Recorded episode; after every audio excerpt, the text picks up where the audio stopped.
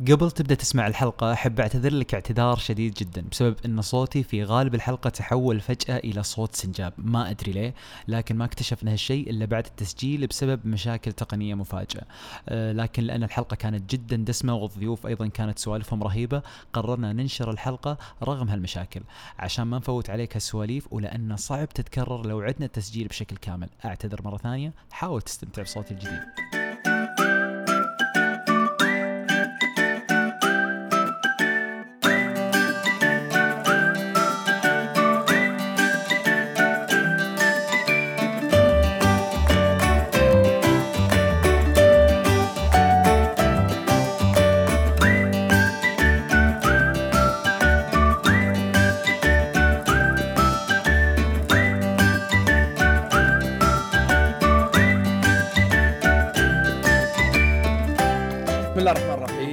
والصلاة والسلام على رسول الله. حياكم الله في الحلقة الثانية من شافل كاست.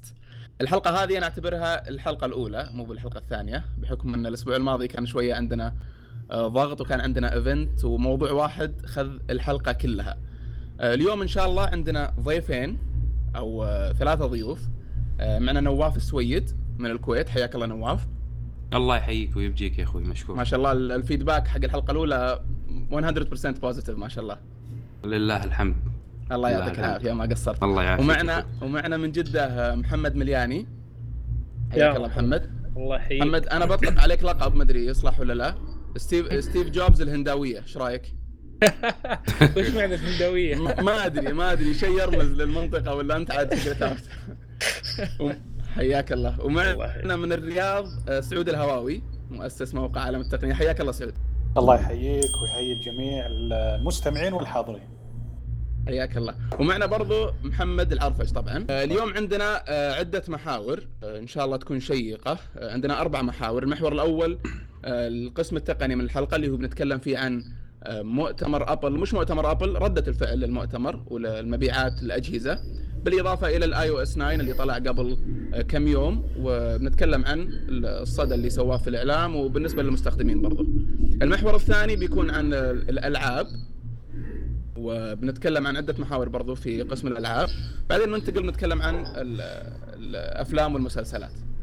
فبسم الله نبدأ بالمحور الأول. أول شيء مبيعات الآيفون، هل في أي مفاجآت؟ شو رأيك محمد؟ محمد ملياني طبعا.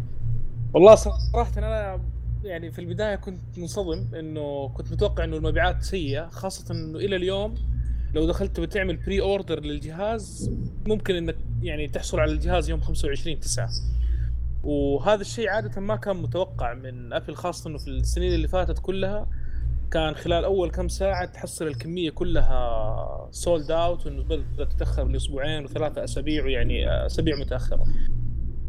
هل تتوقع أنها سبلاي يعني كان عندهم كمية أفضل من السابق، ولا هل فعلاً الطلب أقل؟ لا، حسب الإعلانات اللي يعني حسب الإعلان اللي طلع منهم العدد أكبر كان من الآيفون ستة، بس الظاهر إنه يعني السنة هذه داخلين بقوة وموفرين عدد كبير من الأجهزة. الأجهزة كلها تقريباً ممكن إنك تحصلها على خمسة وعشرين تسعة، ما عدا يمكن الآيفون الروز جولد الوردي على طول خلص.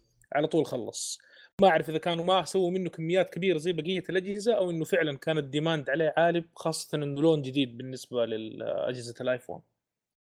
أنا أنا أتوقع إنه أتوقع إنه من الديماند، والله أعلم، لأنه فعلاً الصدى كان مرة مرة إيجابي. تعود إيش رأيك؟ تتوقع هل هل الديماند كان أعلى أقل مرة هذه، ولا إنهم فعلاً موفرين؟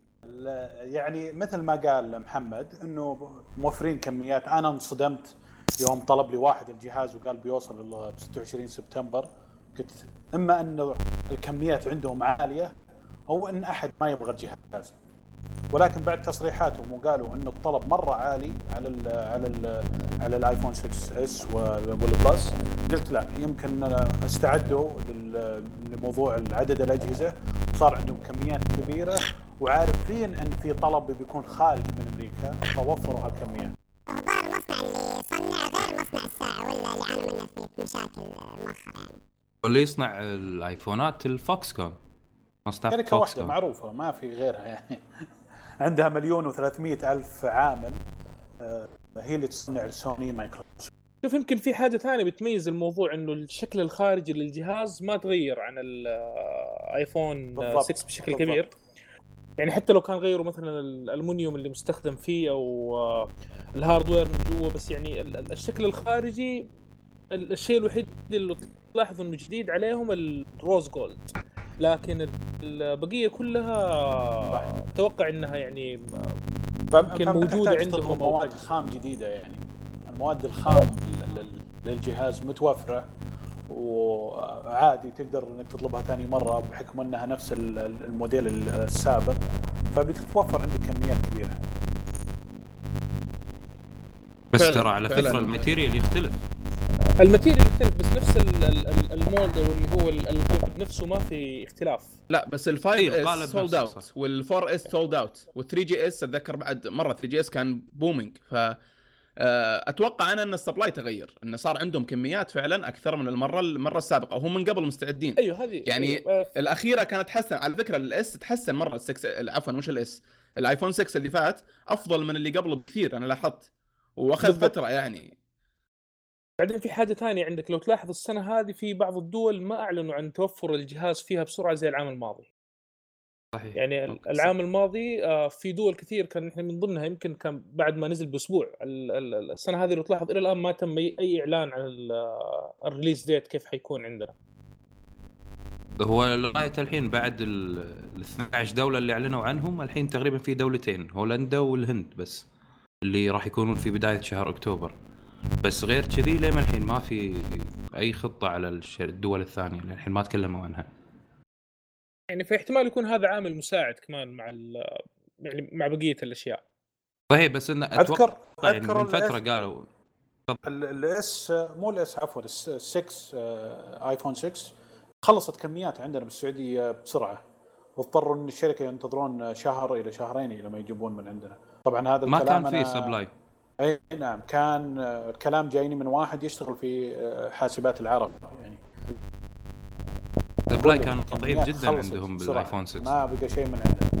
بالضبط بالضبط يعني اللي كان اللي كانوا يرسلونهم ترى يعني بالمئات، مئتين ثلاثمية مئتين ثلاثمية، ما كانت كميات كبيره. بعد شهر واحد بلشت الكميات تنزل بشكل اكبر ولا كل الالوان. بس ان اتوقع حسنا كانوا الديماند اللي طالبينه من فوكسكون انه تسعين مليون، الرقم خيالي حق ثلاث شهور تسعين مليون. طيب ايش وضع الحماس يا شباب؟ يعني هل في حماس تحسون في المره هذه مع الايفون؟ والله انا اشوف بسبب وضع الصين حاليا التليفون راح يطغى بشكل أكبر. يعني أول مرة الصين تكون من أول الدول اللي ينزل لها الجهاز مع الدول الرئيسية اللي كل سنة ينزلون معاها. السوق الصيني قاعد يكبر بشكل خيالي بالنسبة حق العالم. أتوقع أن أكثر الكميات اللي راح تنباع واللي راح يتم إعلان عنها وأن راح ترفع أبل للمكان اللي هي قاعد تطمح لها الحين هي الصين. عشان كذي لو تلاحظ الاهتمام عندهم زايد بالصين بزيادة. والله أنا عن نفسي الجهاز طلبته متحمس له، ومثل ما قال يعني نواف بيكون عليه طلب مو طبيعي خصوصا من الصين، مثل ما صار يعني الصين الآن هي المركز العالمي لمبيعات الهواتف. أي بالضبط. شركة أي شركة تركز على السوق الصيني قاعدة تنجح ما تفشل. الصين يعني الشركات في الصين الصين إيه؟ عالم ثاني. يعني تخيل ان الشركه شاومي هذه اللي عندهم كم كم رقمها على العالم عشان حصتها في الصين فقط، طبعا رقم واحد في الصين، بس شوف كم صار رقمها على العالم بس من الصين. ففي سوق خيالي هناك، رقمها الان الثالث او الرابع. والغريب انها مركزه على مبيعات الاكسسوارات، يعني هي ما تنزل موديلات كثيره ولكن ولا عندها متاجر، هي كل مبيعاتها اونلاين، ورغم ذلك وصلت الى الثالث او الرابع عالميا ولا ولا دخلت لا السوق الامريكي ولا الاوروبي. فطبيعي ان شركه ابل وبذكاء ركزت على السوق الصيني، مثل ما احنا شايفين لو تلاحظون في مؤتمرات ابل قاعدين حتى يركزون على الوي تشات. الوي تشات عدد مستخدمينه بالصين حوالي خمسمية مليون مستخدم التطبيق، فطبيعي انك تركز عليه وتعرضه قدام الناس. لا فعلا فعلا كان لازم يدخلون الآن ولا بعدين، وأتوقع أنه بيغير شيء كثير عندهم. يعني أنا لاحظت أنه في أنا كنت في قبل فترة العالم ما ك... طبعا نسبة كبيرة اندرويد، الايفون ما تشوفه كثير مقارنة بالاندرويد، فكنت متوقع ان الوضع يعني له دخل بالوضع الاقتصادي للبلد، ما كنت متوقع انه من قوة ابل.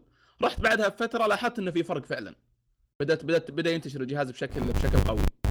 طبيعي يعني هم يحبون الشعب الصيني، شعب تقني كلهم جيكس لو تشوف يعني ما شاء الله عليهم، كل واحد مع جوال. طبعا عشان الصين برضو لأنهم يحبون اللون. عجيب. إيه الظاهر يعني لهم شيء. إيه مرة. بس يا جماعة يعني. شركة آبل وب وبذكاء ركزت عليه. أنا ال... يعني ما أدري إذا أنتم ملاحظين هالشغلة ولا لا. شعب الصيني يعني قاعد أشوف إن شعب يموت على البهرجة أكثر منه. والله العظيم يعني الناس طبعا الطبقات اللي موجودة عندهم الأغنياء والفقارة ما في بالنص، يا فوق يا تحت. الطبقة المخملية اللي عايشين فيها يعني أنا شفتهم بأمريكا شفتهم بأوروبا، البذخ اللي عندهم شيء خيالي. لا فعلا أنا طبعا معروف أنه في اللي يسمونهم الهيدن بليونيرز أو المليارد يعني المليارديرات المختفين في الصين، اللي تلقى أي شيء تستخدمه أنت أصلاً هو عنده مصنع يصنع جزء من الشيء اللي تستخدمه، يعني تقريبا جميع المنتجات. من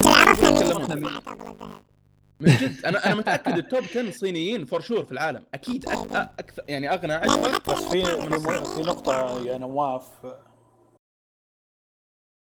في نقطه مهمه يا نواف، ليش الشركات الصينيه مثل هواوي هواوي وشاومي يا ليتها لي يا ليتها ليش نجحت في الصين؟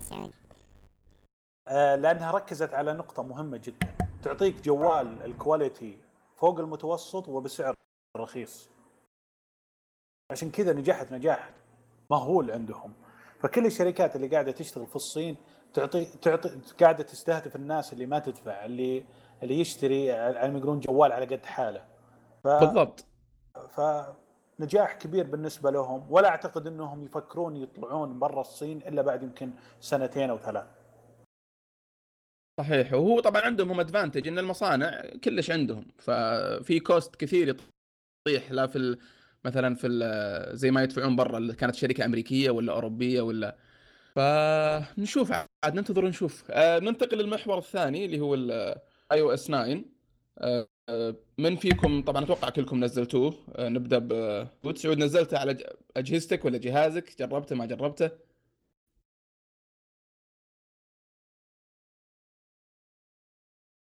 نبدأ من أتكلم أنا ولا نواف؟ لا لا سعود، أنا أقول سعود تكلم. أي ما سمعت اسمي لأنه آه لا تفضل. آه أنا استخدمت نزلت ال iOS تسعة. آه صراحة آه أعجبني ال operating system، آه ولكن عندي ملاحظات بسيطة. أهمها صراحة آه آه الشاشة اللي تطلع لك التطبيقات المفتوحة، الشكل القديم أفضل بكثير من الشكل الجديد. ما حد مرة ما جازت لي. ثاني شيء واضح إنه في مشكلة بالتطبيقات مع النظام، أغلب التطبيقات اللي أفتحها تشتغل تطلع لي الشاشة سوداء ثم يشتغل التطبيق، لأن ما في تحديث عليهم. أي للأسف ما حدثوها. العربي أصلاً معكوس ما حدثوها. عندك تليجرام عندك تليجرام عندك شاشة سوداء بالبداية بالبداية شاشة سوداء. الواتساب بعض الأحيان عندك عندك مشكلة أنت جل سعود. يعني أنا أجرب النظام من أيام البيتا أصلاً، وحتى بعد ما نزل الحين وأنا الحين على تسعة واحد المشكلة أبد هذه ما واجهتها، وأنا عندي على ستة ما يعني هذا اللي طلع لي. يا المتعصب يا المتعصب يا المتعصب. لا في مشاكل بس. شوف شوف من يقول لك متعصب، شوف من يقول لك. ما ادري انا قاعد استنى. لا بس سؤال سعود، الانترفيس عندك عربي ولا الانجليزي؟ لا الانجليزي انجليزي. انا ما ما احب الانترفيس العربي. اوكي خاص الانترفيس العربي. انا كثير لما قلت لهم حولوا انجليزي قالوا انت ما تفتخر بلغتك. لا تدخل موضوع بموضوع. لا. يا محمد مشاكلك مع جماهيرك ما لي دخل. ما عندي جماهير يا حسرة، وين؟ أتحولها علي أنا ولا؟ طيب المليون هذا الموقع. لا انا انا انا, أنا, أنا بالنسبه لي يعني انا عمري ما استخدمت ولا جهاز بالعربي، اول ما عرفت شيء اسمه تكنولوجيا عمري ما استخدمت ولا جهاز بالعربي، مو لان كرهن باللغه العربيه ولا شيء، بالعكس انا افتخر فيها، ولكن احس ان الكمبيوتر طلع على اللغه الانجليزيه، فالمفروض ان الكلمات تبقى مثل ما هي. لأن لا لأنه هو اللغة اللي تأسست عليه الكمبيوترات يعني. فالفكرة إن كانت كلها من اليسار لليمين، فأول ما شفت الآي أو إس تسعة صار عربي من اليمين بشكل كامل. طبعا في ناس وايد تقول إن هذا موجود بالأندرويد، هذا كان موجود بالأندرويد، أنا اللي أقصده إن النظام بشكل كامل صار يفهم اللغات اللي من اليمين لليسار، مو بس العربي، عربي، عبري، الياباني، في كل... لغات وايد تكون من اليمين لليسار. فالنظام بشكل كامل حتى لما تدخل مثلا انت بتحط جهة اتصال جديدة، قبل كان مترجم بالعربي، هو موجود يسار ولكن مترجم بالعربي انك تكتب الاسامي، حاليا كله صار باليمين كأنك فاتح صفحة كتيب عربي. شوف انا صراحة هذا شيء انا استانست لما شفته يعني، فعلا اول نص ساعة ما فهمت شيء وكان شكله جدا قبيح وغريب بالنسبة لي، لان انت قاعد تتكلم عن شيء تعودت عليه سبع سنوات، مستحيل تتعود عليه بعشر دقائق ولا ربع ساعة. أكيد أكيد. لا لا يبغى له فترة. أنا أتمنى ردة الفعل السلبية. صراحة. أنا عندي وجهة. أنا أتمنى من الناس بس كده. تعطي نفسها وقت، نفسها وقت إن تجرب بس. أي لا لا يبغى له فترة أتوقع. فملياني يعني شوي يقول عندك وجهة نظر. أيوة عندي وجهة نظر غريبة كذا شوية. أه وجهة النظر أحس إنه يعني اللي صاير أه في احترام بزيادة للغة العربية، نحن ما ما قدمناه قبل. آه يمكن أنا ما ببالغ في الكلمة هذه بس يعني أحس إنه احترام زايد. آه مشكلتي الوحيدة في عملية السويتش الكبيرة اللي صارت هذه إنه يعني اليوزر اكسبيرينس شوية صار فيها غلطة، وأنا يعني ألوم أبل فيها، خاصة لما أنا الآن حولت الجهاز بالعربي وصار عندي كل شيء انقلب من اليمين لليسار. لما أجي أشغل برنامج آه يكون لغته الأساسية إنجليزي ما بيقلب معايا ال ال ال البرنامج بحيث تصير اكثر ناس يعني واجهوا المشكله هذه، البيبي ماسنجر تحديدا اقصد، مو مو بس يعني برامج مره كثير. الانترفيس يجلس زي ما هو، فاصير انا الان عندي حاله تردد، انا في برنامج اضطر اني اقلب من اليمين لليسار. طبعا ما تكون مشكله يا محمد من الابلكيشن نفسه. لا لا لا ما هي من الابلكيشن، لا لا ما هي من الابلكيشن. آه هي شوف هي طبعا تعتمد من ال ال طبعا في جزء يتحمله المطور انه كيف عمليه التطوير سواها، يعني هل استخدم الاشياء الجديده مثل الاوتو لاي اوت وال يعني البيوت اوبشن حق الشاشات. بس هي اللوكاليزيشن اذا كان البر... آه غير غير اللوكاليزيشن، اذا البرنامج ما في اي دعم للعربي يعني البرنامج كامل بالانجليزي ودخلت عليه ما راح يقلب معاك الحركه يعني ال... فعلا صح بدات تبين الحركه. ايوه ايوه الحركه راح تجلس زي ما هي، يعني مثلا تويت بوت لو دخلت عليه مع انه في سبورت للعربي بس حتلاحظ انه كل شيء زي ما هو ما انقلب. آه طبعا هذه هذه بسبب تويت بوت انه يعني لما استخدم العربي الظاهر انه استخدمها كترجمه ما استخدمها كبلاي اوت، بس المفروض انه ابل تفورس الشيء هذا على البرامج انه خلاص طالما انه انا قلبت الجهاز تبعي وصار كل شيء عندي كحركه، خاصه لما ارجع من فيو لفيو او من شاشه لشاشه بالعربي بشكل وبالانجليزي بشكل، فهذا شويه ملخبطه او يعني شويه كذا بتعصبني فخلتني ارجع لل انترفيس الانجليزي. ما هي المشكله المشكله بالمطورين لان هم اللي ما قاعدين يعدلون. لا بس يا محمد شوف انا اقول لك حاجه، يعني ابل اعطت خبر الا الا دفع المفروض اعطتهم خبر الا بس شوف في عندك مشكله ثانيه، يعني الان واحد انا انا انا حو... بستخدم الانترفيس الانجليزي بس اذا اذا جيت استخدمت واحد من البرامج العربيه، البرنامج العربي وحولته الى الانترفيس العربي، البرنامج راح يقلب من اليمين لليسار.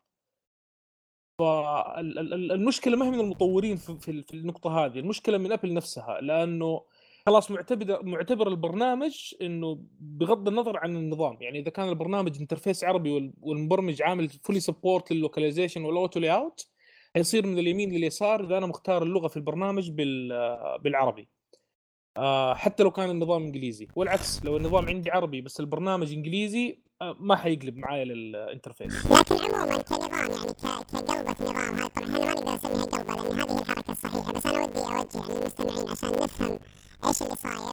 انت انت متعود من سنوات على العكس في, في, في النظام انه كل شيء من اليسار لليمين رغم ان الترجمة او اللغة من اليمين لليسار، وهذا يمكن تضايق ويمكن ما تتعود طبيعي. يعني انا بقول لك عن تجربه شخصيه، مثلا ايقونه الابلكيشن حقت الاب ستور مثلا انا عندي اياها في مكان محدد في الجوال تقريبا من من ألفين وتسعة، ولكن آه الان توني غيرتها قبل كم يوم، غيرتها حطيتها مكان ثاني. اول مره على طول صرت كل مره اضغط على الابلكيشن اللي صار في مكان الاب ستور الجديد. فهي القصه طبعا انا مو قادر اكمل من, من الضحك اللي صاير يا شباب في الشات، قاعدين يتهموني بالتعصب، لكن عموما يعني الملك يستمر. آه انا انا اصف معك اصف معك الحين. فالقصه انك انت لما تتعود على شيء طبيعي في اي شيء، لما تتعود على شيء بتتضايق في البدايه، لكن مثل ما قال نواف ما في كتاب عربي تقدر تتصفحه من, من اليسار اليمين، فيا تتعود يا يا بعد قلبي انت يا ترجع جهازك الانجليزي.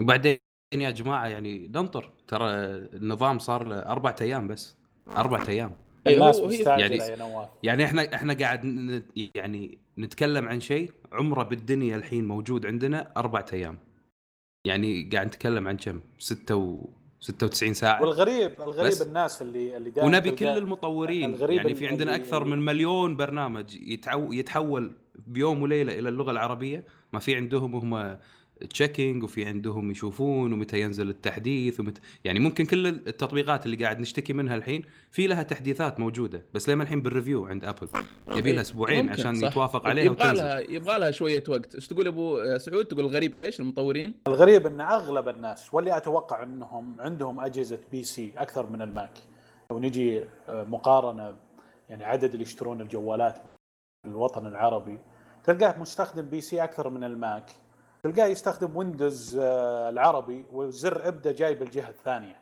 مقلوب.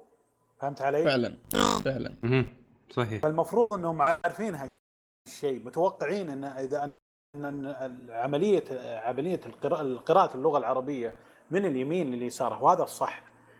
مايكروسوفت مسوينها بنظامهم من زمان، زر ابدا يطلع في في الجهه اليمنى، فأنت طبيعي إن عندك هذا الآيفون. صح إنه تأخر مثل ما قلتوا خمسة وست سنوات، ولكن هذا الصح، ولكن لأننا ما تعودنا على الشكل الجديد يبيلنا وقت، راح تتعودون.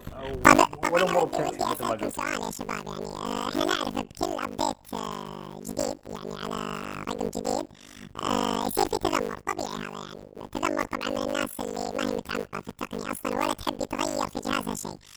تقيسون يعني نسبة التذمر في التحديث الجديد يعني مقارنة بالأنظمة السابقة، تشوفون إنها زايدة ناقصة، الناس بتقبلها أكثر ولا إيش رأيكم؟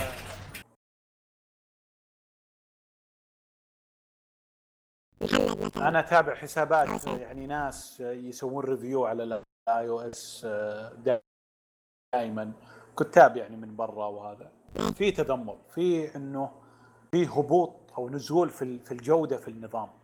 صراحة من آي أو إس ثمانية كثرة المشاكل في النظام زايدة عن عن قبل. يعني من النسخ اللي قبل. لكن أقول لك من آي أو إس سفن تقريبا من غيروا الديزاين حق قبل وهم معفوسين.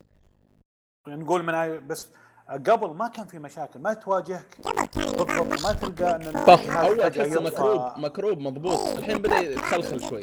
مكروب هي المصطلح الممتاز اللي نقدر نقوله. يعني ايش رايك محمد؟ فهذا بس نقطه يعني بعد خاش في في مع المطورين والبرمجه في النظام. والله شوف يعني في آي أو إس سفن صراحه كان سيء جدا، يعني واضح انه كان في عمليه تحول كذا مره كبيره صارت فيه، فأتوقع إنها خربت الدنيا شوية. آي أو إس ثمانية كمان يعني شوية كذا بدأوا يحطوا فيتشر بزيادة ويعني يحشوا النظام بشكل آه ما حسيته كان مدروس بشكل آه كافي. يعني أشياء كثير كذا انحطت بس إنها انحطت مجرد آخر لحظة، والشيء هذا شوية كان آه متعب.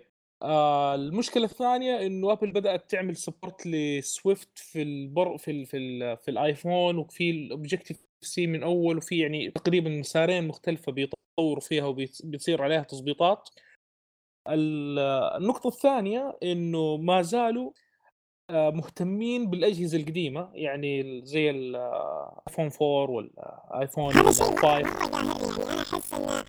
يعني يمكن سعود حتى يشاركني بالشغلة هذه. سعود شفت لما مثلا يطلع إعلان اللعبة جديدة ويقول لك ترى بندعم الجيل القديم بلاي ستيشن ثلاثة ولا إكس بوكس ثلاثمية وستين، تعرف من الحين ان اللعبه فيها مشكله، ان اللعبه فيها يعني دروب رهيب. فاحس انا محمد إيه؟ نفس المشكله، ان لما يقول لي انا ادعم الايفون أربعة ولا ادعم الفور اس ولا ادعم الايباد الاول ولا الثاني، يعني معناته في في انا اشوف انها حركه كساب. بس ما تلومه يا محمد اذا انا انا مطور يعني، واتوقع محمد يوافقني انه انه وراي التزامات ماليه ولازم احقق انتشار اعلى للتطبيق عشان يبيع. طبيعي اني بحاول اني ادعم جميع الاجهزه الموجوده. لو اقول لك ان نسبه مثلا ايفون خمسة ولا ولا ولا أربعة نسبتها بالسوق صفر، أو أقول لك إيه غلط إنك تدعمها إيه. بس أتوقع فيه نسبة كبيرة حرام إني بعدها أتخلى عنهم. نحن صراحة بدأنا نعمل دروب لصفقة الآيفون فور آه لأنه بدأت العملية تصير مزعجة، فبدأنا نركز بشكل أكبر مثلا على الفايف والسكس. أيوة يعني حتى الفور إس في النهاية أنت بتتكلم عن المشكلة الشاشة، إنه يعني الشاشة مساحتها مرة صغيرة آه خاصة الأيام هذه. أنا أنا إيش لومي في أبل حتى في iOS مثلاً تسعة، مع إني أنا مبسوط إنه كل اللي سووه في iOS تسعة تقريباً كان بق فيكسينج آه ومتوقع iOS عشرة حيكون هو النقلة الجديدة.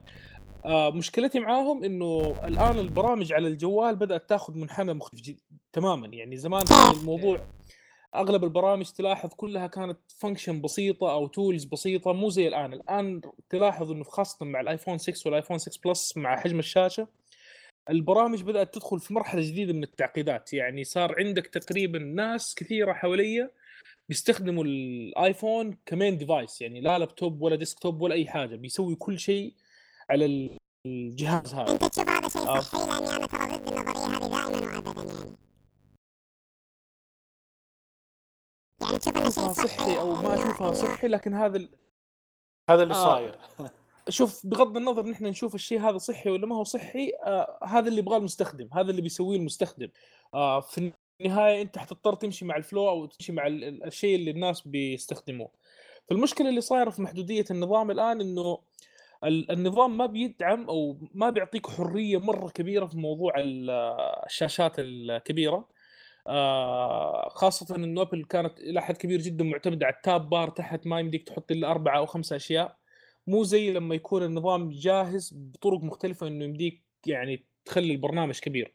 يمكن الشيء هذا حنشوفه بكثرة في الفور ستاتش، خاصة إنه الآن ال إيه بي آي مفتوحة، فممكن يكون في تحكمات مرة رهيبة داخل الابليكيشن تكون من خلال ال الفور ستاتش عشان أقدر كمثلا برمجي. هل هذا يعني يا محمد إنه الانتجريشن بين الابليكيشن والنظام صار اكثر من قبل عشان كذا سوى يمكن طلع لك مشاكل اكثر؟ ايوه يعني انت الان فكر فيها، آه يمكن تضطر انك تدعم اجهزه اجهزه بشاشات مختلفه، عندك بروسيسور مختلف، فكل الاشياء هذه تضطر انك انت تخليها في في في الحسبان قبل ما تبدا عمليه البرمجه، فهي مزعجه شويه. أيوة. بس اللي اعرفه انه يعني الاوبريتنج سيستم هو نفسه يسوي لك اوبتمايز على الشاشه وعلى السكرين، فما له داعي ان آه. انت اللي تسوي الاوبتمايزيشن. اوكي هو بيعمل لك اوبتمايزيشن بس ما بيعمل لك الشيء اللي انت مثلا يعني تتوقعه، خاصه لو جينا نتكلم مثلا عن البرامج اللي فيها كونتنت او البرامج يعني آه زي مثلا خلينا نشوف بيجز او آه كينوت. انت الاشياء اللي يعني بيمديك تحطها في في الشاشه بتختلف. يعني ابسط حاجه مثلا في الكيبورد تبع ابل لو تلاحظ على ستة بلس في في اللاندسكيب مود بيطلع لك اشياء مره كثير، مو زي اللي بيطلعها في ستة، مو زي اللي كمان بتطلع في ال في ال خمسة اقرب للايباد بالضبط. بس انه لا تنسى يعني هذا الشيء يعتبر كتسويق، يعني ان انا احط ميزه موجوده بالجهاز هذا. يعني هو المقصد ان انت شنو الاشياء الاساسيه اللي موجوده عندك بالنظام، هل تشتغل على كل الاجهزه هذه ولا ما تشتغل؟ الانظمه السابقه يعني تبا لفورستول اللي حكرنا ست سنين بالقرف اللي شفناه قبل، آه بعدها طلع لنا نظام جديد. يعني في حريه صار فيه بالنظام اكثر من قبل. انا كنت أش...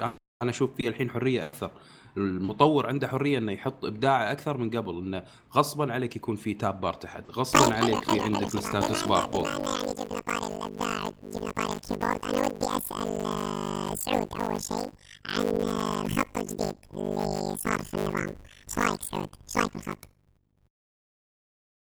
والله مثل ما قلت جايز لي أنا صراحة النظام بشكل عام لولا الأخطاء اللي ذكرتها مريح للعين، ما عندي يعني أي ملاحظات. أنا استغرب الناس. لا طبعا سألك عن الخط يا سعود بشكل خاص، سان فرانسيسكو فونت اي ممتاز، انا ما عندي ما عندي مشكله فيه. الناس سوت دراما ما ادري احس ما لها داعي، وش هذا اللي يقول لك الناس، واعتقد اللي مسوين دراما شوي في يعني ناس من حقنا الاندرويد كان خلنا نمسك شيء على ابل. والله جالس اتمنى انهم كان سووا خط عربي جديد كمان نظيف زي سان فرانسيسكو. يا ليت من جد، يا ليت بالضبط.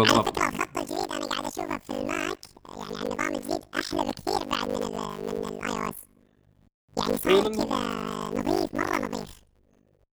اتوقع الفرق هذا حتشوفه في السكسس كمان ممكن. ليه طيب؟ عطنا سبب. الشاشه ريزولوشن تبع الشاشه يعني في ال في السكس او في ال... بس ترى الريزولوشن مثل ما هو ما تغير رهيب. آه ال ال ال البكسل يعني نفس نفس الطريقه حقت العرض في الشاشه فيها اختلاف. نتكلم عن الشاشه نفسها التصنيع شوي. بس البكسلز اللي موجوده نفسها أربعمية وواحد دي اي على البلس. لا لا البكسل بس بالايباد برو، بس الايفون سكس اس والايفون سكس اس بلس مثل ما هو نفس ال6 اس ونفس نفس ال6 والبرو زحمه بكسلات فيه. مع الطبقه الجديده حقت ثري دي تاتش ما بيتغير اي شيء في الشاشه كريزولوشن. لا الشاشه تغيرت بس الريزولوشن مثل ما هو، هذا ألف وثمانين هذا سبعمية وستة وخمسين هذا أربعمية وواحد بي بي اي هذاك ثلاثمية وستة وعشرين بي بي اي، ما في اي شيء تغير فيه. اوكي انا سعود اليوم في شيء كنت ناسي اني بتكلم عنه في في الحلقه، ولكن شفت له تغريده وتذكرت. والله كان يتكلم عن الاعلانات وحجم الاعلانات مع النظام الجديد وانه في هوشه صايره الحين بالنت في السالفه، فودي يعطينا السالفه كامله سعود. جوجل بتبكي الحين. اللي صار يا طويل العمر انه السفاري في الاي او اس تسعة يدعم حجب الاعلانات.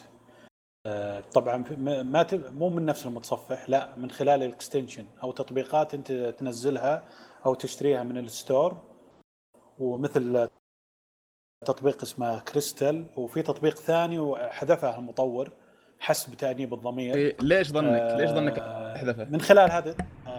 خليني اقول لك اول شيء نعرف. لا الثاني في واحد كان اشهر من كريستال حذف حق ماركو ما ادري ايش بالضبط. فتصفح الان اذا فعلت طبعا هذه الاضافات تصفح المواقع من دون ما تظهر الاعلانات، وهذا صار في ردة فعل سلبية كثير من المحررين او اصحاب الاعلام انه هذا راح يضرهم ويضر وسائل الدخل لهذه المواقع وراح يكون في ضرر عليها في المستقبل. الموضوع بشكل عام ليش سوت ابل كذا؟ في ناس يقولون ان ابل والله تهتم باليوزر اكسبيرينس. انا وجهة نظري الموضوع عبارة عن منافسة ابل جوجل والشركات الثانية، تبغى تستفيد من هالمجال، تبغى تضرب جوجل من ناحية الاعلانات وتبغى الناس تتوجه للتطبيقات، لأن التطبيقات آبل قاعدة تستفيد منها. أنت التطبيق اللي تشتريه من ستور ثلاثين بالمية يروح لآبل، ومن المتناقضات اللي تثبت أن آبل هذا توجهها المواقع اللي تعرض المحتوى في في آبل نيوز الإعلانات تظهر ما تقدر تحجبها. دليل أن آبل تبغى الناس تنتقل للأبليكيشن، تبغى تستفيد من من دخلها من من اعلانات، لان تعرف حتى ابل لها نظام اعلانات على التطبيقات. اي نعم. ف فالموضوع انه مو قضيه انه والله اني انا اهتم بالمطور تاخذ عليها نسبه، هي هي صاحبه البلاتفورم. فما هي قضيه انه انا قاعد اهتم باليوزر اكسبيرينس فقط، لا فيها موضوع فيها بزنس، وابل ما هي جمعيه خيريه تبي تدور فلوس غيرها غير شركه اي شركه ثانيه. ايش رايك محمد؟ طيب والله انا بس في عندي حاجه ملاحظه بسيطه في الموضوع. الادفرتايزمنت بلوكينج يعني موجوده على البراوزرز في كل الاجهزه من زمان، يعني حتى مثلا في كروم او في سفاري او يعني موجوده في كل مكان، يعني ما هي شيء اللي هو والله انه مثلا جديد، ما هو شيء جديد. ايوه يعني شيء منتشر من زمان و... وما قيد مثلا في احد اتكلم عنه قبل كده او في احد كان متضايق انه مثلا موجود على ال على البراوزر في الديسكتوب. فأنا اللي مستغرب منه إنه ليش لما مثلا وحتى مثلا على الأندرويد ستور في يعني آد بلوك آد بلوكر بالهبل. فاللي أنا استغربت منه إنه ليش يعني لما أبل سمحت بال بال بالموضوع هذا على الستور عندها صار في عليها هجوم كبير من الناس، وكانوا أول هم أكثر ناس بيهاجموها إنه أنتوا مضيقين علينا، ما بتدونا إمكانيات، ما في إكستنشن في سفاري، ما في. فيعني أنا أتوقع إنه إكستنشن في سفاري على الآيفون هتفتح باب يعني كبير جديد. فهذه وجهة نظري في الموضوع. طبعا بالنسبة للحركة إنه يعني ليش سووها، يمكن أتفق مع سعود فيها إنه ممكن احتمال كبير جدا إنه يبغوا يتحكموا في مجال الإعلانات ممكن في في الآيفون، بس يعني ما أتوقع إنه هذا حيكون الهدف الأساسي تبعهم، خاصة إنه مثلا الابليكيشن تبع نيوز ما هو سفاري، فطبيعي إنه ما حيكون عليه الموضوع ال يعني هو اللي صاير الحين إنه المستخدمين راح ينبسطون لأنه ما في إزعاج من الإعلانات، لكن بنفس الوقت المطورين وأصحاب يعني المواقع اللي لها دخل كبير من الإعلانات راح تكون يعني غاضبة من عقب. والله شوف المط... محمد، أنا بحكم بحكم إني أنا موقع موقع دخلي يعني مية بالمية أو تسعين بالمية من الإعلانات، هنا تيجي عندك مشكلتين. المشكلة بعد ما تكون ما نقول فقط على الآد بلوك بلوكر، واللي أنا أشوفه من وجهة نظري حق للمستخدم، المشكلة بعد على صاحب الموقع. إذا أنت قاعد تطلع لي إعلانات مزعجة وتطلع لي باب اب لي فيديو يشتغل تلقائي فجأة يخليني أفز أقول وش هالصوت، لا تستاهل في حجب إعلاناتك. أي بالضبط بالضبط. أنا ليش ليش تزعجني بهذا الإعلانات؟ المفروض أنه يكون في حل وسط. مثل ما قال لي واحد بتويتر رد علي قال ما دام ان الاعلان اللي يطلع قاعد يفيد صاحب الموقع ويقدم لي محتوى ممتاز بنفس الوقت الاعلان ما يزعجني، ما يطلع لي كباب اب ولا فيديو ولا ملف صوتي، آه خلاص انا ما عندي مشكله ادعمه. آه المشكله فالمشكله صايره من الطرفين، مو بس نقول احنا المشكله من عند ابل، لا، من اصحاب المواقع اللي يغثونك آه بالاعلانات. طبعا طيب. اكثر كلام جاء عليه ولو تشوفون النقاش على موقع ذا فيرج ذا فيرج من مشاكله انه اذا دخلت نسخه الجوالات اول شاشه تجيك الفل فل سكرين لموقعهم اعلان، عشان تبدا تتصفح لازم تنزل تحت. فكان في كلام يقول هذا الحجم وبعد الحجم شوف كيف تغير. بالضبط بالضبط. حتى في احد الكتاب جاب لك اعلان يطلع السيلز فورس كبنر لاحد المواقع ما تقدر تنزل للمحتوى إلا ضغط إكس على على الإعلان، يعني يجبرك تشوف الإعلان. طبيعي المشكلة مو هنا كزائر لموقع. نعم، المشكلة إنه أحيانًا حتى الإكس هذه ما أقدر أضغط عليها، يعني بالضبط. أي من جد جد الحين يطلع لي صوت هذي من وين؟ يطلع لك إعلان ثاني، انتبه. فعلًا أقول لك إن المشكلة من الطرفين. هل في نقطة مهمة لازم أذكرها بعد؟ هذا راح يولد ان الشركات المعلنه راح تعلن بطريقه ثانيه، بمعنى انه راح تدخل ضمن المحتوى، بدل ما تقول لك تعال يا سعود انا بشتري منك البنر الاعلاني، تعال ابغاك تكتب تكتب لي موضوع اعلاني.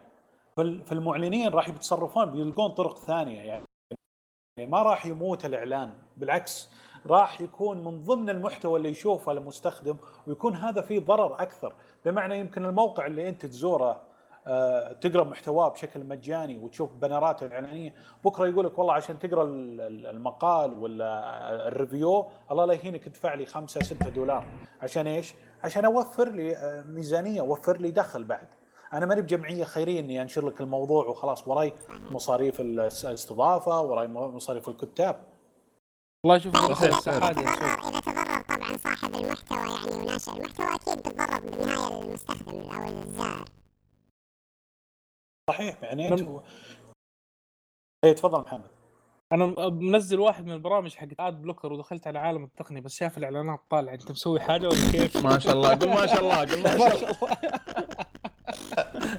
عاد غريبة يطلع عندك، لأن إحنا نستخدم مثل ما يستخدمون كل الشركات أو المواقع اللي هو جوجل دبل كليك. هذه البركه يعني البركه مية من المواقع، وهذا اللي حجبتها يحجب الكريستال. كيف اقول هذه البركه ما شاء الله. فعلا القضيه ما لها ما فيها شو اسمه يعني. اذكر مره انا نسيت الاد بلوكر، دخلت على متصفح توني منزله وشغلته ما كان في اد بلوكر. الله لا يوريك يعني فعلا في معاناه. وفي الجهه الثانيه في ناس برضو تبغى تمرر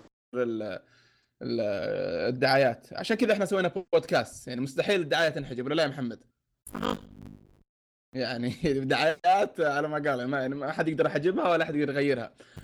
يعني اتذكر في في اليوتيوب مثلا قضيه الحجب فعلا فعاله الفتره الحين، ما ادري الان تشتغل ولا لا، لكن فعلا توفر لك وقت، توفر لك جهد، توفر لك.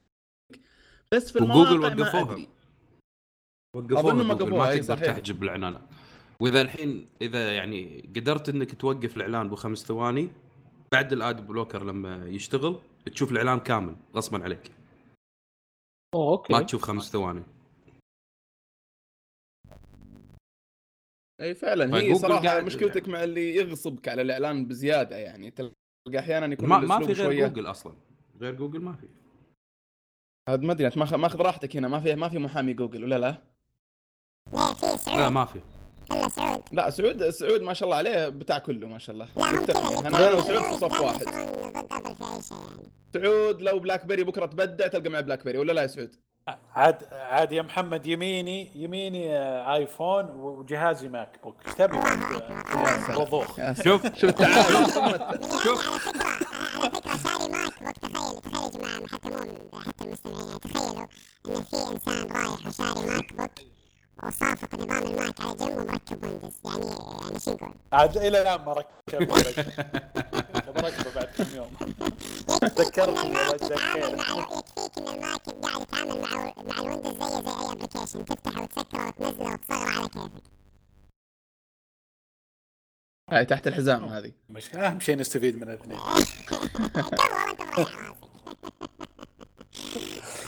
طيب في شيء ثاني ودكم تضيفونه بخصوص النظام الجديد أو التحديث الجديد للأبل أو الآي أو إس تحديداً؟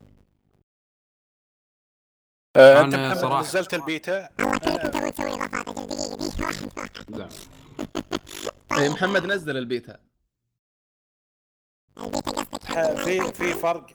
أنا ما يموت ولا أتوقع الفرق. أنا بالنسبة لي فرقت معي البطارية والإيموجيز الجديدة. وما أدري أحس كذا يعني في سلاسة وأقل مشاكل مع البيتا يعني أقل مشاكل من الرسمي. أنا لأنه واصلني واصلني أبغى حملة بس أنا خايف قلت لا يكون بس فيه مشاكل. لا لا ممتاز. أنا أستخدم الحين على حتى على الآيفون الأساسي حقي مو مو مو أهم شيء الباك أب. على دمتك بجربه. لا لا ممتاز. طيب محمد في إضافة؟ آه لا والله عندي ما في شيء. تمام نواف. أنا مثلك الحين قاعد أستخدم تسعة نقطة واحد وايد أخف بالنسبة لي قاعد أشوفه من تسعة نقطة صفر آه الب... الب... بالضبط. البرامج شوي فيها بعض سناب شات وغيرها لأن من المطور نفسه أنه ما سوى أبديت على النظام مو من النظام نفسه. البطارية فرقت. متى بينزل هو رسميا؟ والله ممكن شهر أحد عشر أو اثنا عشر. ولا أتوقع حتى تحديث الساعة اللي أجلوا أتوقع ينزلونه معه. لا لا الساعة توقع هالأسبوع ما توقع يأجلون. إيه ما توقع. شو المشكلة شو اللي صار؟ هو آخر آخر دقيقة قالوا خلاص أجلناه واكتشفنا ثغرة مش عارف إيش. في حد عارف خبر شيء؟ ما تكلموا عنها بس إنه في بق موجود وفي والله أغلاط وبس. أنا بستخدم أنا بستخدم آخر بيتا من الساعة بالعكس مرة يعني مرة الجي إم سوري مرة ممتازة ما فيها أي مشاكل. بس تعرف ليش أجلوا محمد؟ كيف؟ تعرف ليش أجلوه؟ والله شوف إذا احتمال كبير جدا بسبب الضغط الكبير اللي صاير على السيرفرات يومها، خاصة إنه خاصة إنه لو تلاحظ الساعة وضعها في الأبديت مختلف عن الآيفون. أنت الآيفون ممكن أيوة إذا إذا صارت معاك مشكلة في الساعة وقت الأبديت ما حتكون بنفس الطريقة اللي حتصير معاك في الآيفون. يعني في الآيفون أنت في النهاية في سولوشن كثير ممكن تحل المشكلة. في الساعة لا خلاص أتوقع إنك حتاكل هوا في النهاية. فا إلى إلى اليوم يعني أنا إلى إلى إلى اليوم كنت في واحد من الأجهزة الآيباد بحاول أسوي له أبديت ما قدرت من ال من عارف هو ضغط ولا في عندهم مشكلة صايرة أو ايش بالضبط؟ طيب محمد ف... هم مش قالوا مع الابديت الجديد راح تصير عمليه فتح التطبيقات في الساعه أسرع؟ انا مركبه الحين البيتا ونسخه الجولد ماستر على الساعه وما لاحظت شيء، بالعكس ان ساعات حتى يمكن ابطا. والله تتحدث التطبيقات نفسها يا محمد، اتوقع لازم تتحدث التطبيقات طبعا الابلكيشن. ايوه ايوه ايوه ليش تدخل يعني هو اغلب بالضبط اللي قلت انت محمد، يسوي ميرور، فالميرور قاعد ياخذ عن طريق بلوتوث او الوايرلس، فالفتره هذه هي اللي قاعد يصير فيه الديلي على حسب اللي قاعد يوصل لك من الساعه على التليفون لما يصير الابلكيشن. اي لان هذه يا جماعه الخير ترى هي المشكله يعني الازليه او الكبيره في الساعه، يعني كثير بيتغير الوضع هذا. كيف بيتغير الوضع هذا بعد ما تبدا تص... بعد الابلكيشن الجديده ما تبدا تنزل. اهم شيء يسوي حركه وسخه ويقولون ان المشكله ما بتنحل الا مع النسخه الجديده للساعه، هذا اهم شيء. جرب حق تطبيقات ابل نفسها يا محمد، بتلاحظ فرق في السرعه. تطبيقات ابل من اول يعني من اول تفتح بسرعه، انا اتكلم على تطبيقات الطرف الثالث اصلا يعني. يعني انا الحين دائما اقول هذا المثال، يعني انا ساعات ابي اشيك مثلا ابلكيشن اي بلاي مثلا عشان اشوف الصلاه كم باقي تخلص الصلاه وانا لا يخلص وقت الصلاه. اي للحين ما ما فتح الابلكيشن، فهذا شيء مضايقني وخليني ساعات يعني مر يوم يومين ما البس الساعه بسبب هذا يعني. لا لا انتظرهم يحدثون وبتلاحظ فرق، اكيد بتلاحظ فرق لانه خلاص صار الموست نيتف يعني. انا راضي اصلا بس ابين لسعود اني ماني متعصب. ها كويس. ما يفيدك ما يفيدك ما يفيدك ابشرك انا ما ما شريت الساعه ولا راح اشتريها واعتبرها اوفر ريتد. طيب يعني تلعب حبيبي انا جايك الحين، انا ابغاك تعطيني اي خبر ثاني عشان نطلع من التفاح هذه. عطني اي خبر تقني صار هالاسبوع يلا. والله كذا حجرتني يا اخوي، يبيني افكر وش افكر زين. في في مؤتمر في جوجل، لا لا جوجل اعلنت انه راح تكشف عن ال... وهذا بعد اتوقع انه بيفتح نقاش، بيعلنون عن كروم كاست اثنين وجهاز نكسس جديد نهايه الشهر، وانا متحمس لكروم كاست اثنين. هم تقريبا سنوي هم يكشفون عن النكسس يرسلون. صحيح الصور اللي انتشرت للكرومكاست اللي كنا بس مو جوجل مضرب تنس، في صور انتشرت قبل فتره للكرومكاست ليكت بس ما ادري تاكدت ولا لا، اللي شكله جدا صراحه قبيح، مع اني معجب بالجهاز بس كان شكله مره قبيح. ان اللي بيسوي الجهاز هواوي او ال جي، ماني متاكد صراحه من اللي اثنينهم راح يسوون، واحد راح يكون نكسس خمسة وواحد راح يكون نكسس ستة. اي واحد نكسس خمسة وواحد نكسس ستة. لا بس الكروم كاست نفسه اسمه نكسس. اي اتوقع اسمه نكسس بيكون. اي هو اجهزه جوجل اللي تي الخام اسمها نكسس. فئه نكسس. انا انا خبري ما ادري انتوا اخبر بعد، بس انا خبري ان الايفون يطلع بعد النكسس اللي الجديد ولا؟ لا لا لا لا بس الجو ما لها دخل الجو شو اسمه ال... انتم تتكلمون عن الجوالات ولا تتكلمون عن الكروم كاست واجهزه التلفزيون؟ لا لا تتكلم عن الجوال والكروم كاست. هو المؤتمر راح يكشفون عن كروم كاست اثنين. اه لا سوري يعني تتكلم عن الكروم كاست ولي اقول لك الصور حقته الكروم كاست طلعت صور قبل آه فتره ما شفتها والله صراحه. آه بس انا شفتها بس شكله جدا لين الحين يعني، بس اللي اللي عارفه ان جوجل تسوي مؤتمر المطورين شهر خمسة، صار لها كذا هذا سنة تسويها. شهر عشرة الشركات اللي راح تنتج جهاز النكسس هي اللي تسوي المؤتمر نفس ما كانت موتورولا أو كانت سامسونج، ما كانت جوجل تسوي المؤتمر، كانت تشارك فيه، لكن هذه السنة أول سنة جوجل هي اللي تسوي المؤتمر شهر عشرة. فأتوقع هذه السياسة الجديدة راح تستمر. كان في مؤتمر يا نواف، كان العام الماضي ما كان في مؤتمر، قاموا أعطوا الشركة المواقع يجربون جهاز النكسس ستة الجديد وخلوا عندهم موعد يوم محدد ينشرون المقال. ما كان في مؤتمر بس سلموهم الأجهزة. لا لا مو جوجل اللي سوتها، موتورولا. لا لا طبعا كانت موتورولا تبع جوجل لأنه قبل ما تبيع لينوفو. بالضبط، بس أنا القصد إن كانت جوجل ما تسوي مؤتمر شهر عشرة اللي عشان تعلن على جهاز النكسس، كانت الشركة المنتجة للجهاز هي اللي تعلن عنه، نفس سامسونج أو موتورولا أو غيرها. اللي أذكر أن كانت تعلن عنها في مؤتمر المطورين اللي في أبريل ولا ولا بشهر خمسة. أي أو أنا أنا اللي أذكر أن كنا شهر عشرة كانوا يعلنون وكان ينزل نكسس. شوف ما ما هذه المشكلة إنه يعني ما في سياسة واضحة للشركات اللي تنافس. أنا متحمس لكروم كاست اثنين. عجبتني الشركات اللي تنافس. أيوة بالضبط. ما ردك راح ترجع. الخلاصة إنهم سووا كروم كاست اثنين عشان. طبيعي يا أخي. كروم كا مو مع... لا بس مهما كان ترى تطوير الجهاز ما يكون بيوم ولي... يوم وليله، مو يعني انه بيعلنون كروم كاست وردا على أبل تي في. الجهاز طالع اشاعته قبل أبل تي في الجديد ب... ب... باشهر. يعني برضو انا ما انا ما قريت والله الاشاعات، بس برضو هل هم يعني معتمدين الحركه حقت الجيمنج والاشياء اللي زي كذا، ولا بس نفس الكونسبت اللي كان موجود في الكروم كاست واحد؟ من الصوره اللي طلعت يبدو لي ان نفس الكونسبت، لان الصوره بحط لكم الرابط الان، صوره شويه الحجم صغير ما يتحمل، اتوقع المفروض انه يكون خلف التلفزيون، يعني ما هو زي مثلا الشيلد او ممكن حتى الابل تي في. اتوقع انه نفسه بس هاردس، الصوره حقته قبيحه جدا من جد، بس لانه محمد كمعلومه فقط انه ترى الجهاز كروم كاست يعتبر من انجح مؤتمرات او عفوا من انجح منتجات جوجل. حقق الجهاز ترى نجاح ما ما كانت جوجل تتوقع على سعره رخيص. وهذا انا عن نفسي شريته صراحه. طب انا ابغى افهم الحين، لاني انا طبعا ما جربت الجهاز ولا استخدمته، لكن انا اللي اعرفه اذا احد عنده سامسونج سمارت تي في ولا الجي سمارت ولا شغلات زي كذا، يا اخي ايش فرق عن الكروم كاست؟ يعني انا قاعد اشوف انه هو يبث اللي بجوالي على الشاشه، او تحديدا اليوتيوب او الفيديو. طب هذا سوي لي اياها انا اي سمارت، يعني ما اعطاني نفس بس ما حد عنده سمارت. لا لا مو صحيح، لا لا لا ايوه فهمني انا هذا اللي اقصد، يعني عشان تفهم عشان تفهم الافلام قاعد يعطيني مثلا في الجديد مثلا جيمز ينقل الشاشه حقتي كامله اذا بشرح شيء او شغله على الايباد او على ايش بيعطيني الكروم كاست غير البث. هنا هنا هنا تيجي الفرق. انت الان تشتري الابل تي في وشايف سعره الجديد مية وخمسين دولار، يقدم لك اشياء يمكن اضافيه عن الكروم كاست، لكن كروم كاست السعر الان لو تروح تشتريه بامازون ب تسعة وعشرين دولار، وش راح يقدم لي كمستخدم بحسب تجربتي. يعني ما نبغى نقول تجربه سعود مثل تجربه محمد. انا عن نفسي مثلا يهمني تو ابلكيشن، تطبيقين، اليوتيوب وبليكس.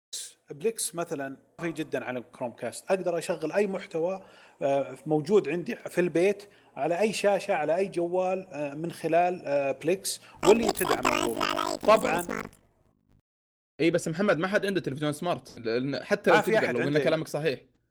من اللي عنده تلفزيون سمارت كل العالم؟ لا مو صحيح. انا انا شاري مثلا البناتي في غرفتهم على يقولون اخس جوال ال سي دي، اللهم في فتحه اتش دي ام اي. ايوه الحين في كروم كاست وعيش حياتك، احط فيه كروم كاست واشغل لهم اللي ابي من خلال جوالي. حلو طيب انا عرفت ال... عرفت الفائده. بس خليني اقول لك اكمل لك ال... نعم، غير انه في تطبيقات وخدمات تدعم الكروم كاست بس ما تدعم ما تشتغل في السعوديه. ترى نتفليكس شغال على كروم كاست، اتش بي او شغال على هولو، كلها موجوده، كلها شغاله موجوده. لو تروح موقع كروم كاست في جوجل، روح قسم الابلكيشن، بيطلع لك ثلاثين أربعين ابلكيشن. لا فعلا، وغير غير النجاح اللي حقق الكروم كاست، سووا سووا كونسبت جديده او فكره جديده انتشرت في السوق. يعني حتى امازون طلعوا الفاير ستيك هذه طاخ خلف التلفزيون في الاتش دي ام اي، روكو عندهم نفس الفكره. فيعني بيسكلي صاروا يخلون جهازك ذكي. انا بسال سعود، طب يعني الحين عشان بس اختصر السالفه، اذا انا عندي سمارت هل يحتاج اشتري كروم ولا لا؟ انا والله تفرق محمد، تفرق. انت قاعد تدخل شغل تطبيقات ما هي موجوده على السمارت، يعني انت قاعد تدخل شغلتين ببعض. اولا سمارت تي في، قالوا لي انه مو كل الناس عندها سمارت، فعشان كذا انا باخذ كروم. هذا اللي انا فهمته. شوف شوف السمارت تي في يكون في عندك ابلكيشنز وتطبيقات معينه موجوده بالتلفزيون، الشركه المنتجه للتلفزيون هي اللي تحدك ان انت تجرب، سواء كان انترنت براوزر او تطبيقات معينه. نفس مثلا سامسونج عندها عقد مع الشاهد، فشاهد مال تبع الام بي سي موجود فقط على شاشات سامسونج، فهذه الابلكيشنز اللي موجوده. لكن الميديا بوكسز اللي موجوده نفس الكروم كاست، نفس الابل تي في، نفس الروكو، الاجهزه هذه عالم المشاهده الجديد، مو نفس ان انت تقعد قدام التلفزيون وتشوف. السمارت تي في كانت خطوه من شركات التلفزيون لمنافسه الاجهزه هذه، قبل لا ينشهر الكروم كاست وابل تي في والاجهزه هذه نفسها. فحاليا التقنيه قامت تطغى على التلفزيونات، الناس ما قامت تشوف قنوات تلفزيونيه، قامت تحدد هي متى تبي تشوف التلفزيون. ابي التطبيق مثلا نتفليكس ادخل اشوف كل المسلسلات باشتراك رمزي لمده شهر ثمانية دولار او اثنا عشر دولار، ويشتغل على اربع او خمس اجهزه. ودام الخدمات هذه ودام الخدمات هذه يعني مستمره ما تدعم المسلسلات الخليجيه فاحنا بخير. آه وكذا نصير يعني تقريبا خلاص شاهد شاهد موجود. حتى انه في مصطلح جديد بادي مصطلح جديد يطلع يسمونه تي في اني وير. انت الان قاعد تشوف التلفزيون او المحتوى بالمكان اللي تبي وعلى كيفك من خلال هذه الاجهزه. يعني انا عندي كروم كاست، عندي فاير تي في ستيك صراحه جميله جدا وعلى سعرها الرخيص، يعني تسعة وعشرين دولار تشتري كروم كاست ويشغلك هذا الابلكيشن، شيء جميل صراحه. انا بس اللي اللي اسف بس اخر نقطه اللي يعني مستغربه من جوجل ان في عندها تلفزيونات او قاعد يدعمون نظام الكروم على اجهزه التلفزيون، بنفس الوقت ينزلون الكروم كاست. فحدد لك شيء وعطى حق الناس بدل ان انت تكون بس يمكن على السعر نفس ما ذكر اخوي سعود، يمكن ان هذه ب تسعة وعشرين دولار هذا مع التلفزيون تشتري بالضبط. يعني اتوقع في سبب ثاني يا نواف، السبب الثاني انه مثل مثل السيارات الان التلفزيونات عندها مشكله ما عندهم نظام تشغيل موحد، بمعنى انه طيب. يكون في ابديت ويكون في ابلكيشن. فجوجل شافت ان هذه فرصه اني انزل نسخه من النظام الاندرويد لشركات التلفزيون، بحيث انها خلاص تعتمد هذا النظام كنظام موحد لها، توصل التحديثات والابلكيشن الى اخره. نفس الشيء السيارات، وأعلنوا عن نسخة من من الأندرويد للسيارات، لأنه عندك نفس المعضلة نفس المشكلة. السيارات أنت تأخذ لك موديل ألفين وخمسة عشر نظام التشغيل حقها ما تدري وشو وما يشغل لك كل شيء وخايس جدا. فقالوا فرصة أن نعطي الشركات هذه نظام تشغيل موحد ونعطيه كل الأبديت وكل شيء يبونه، مثل ما شفنا الآن سوني نزلت أجهزة أو شاشات فور كي تشتغل بنظام الأندرويد. جميل بالضبط. طيب كذا يصير خلصنا من فقرة التقنية، وإن شاء الله بريك ونرجع لفقرة الألعاب.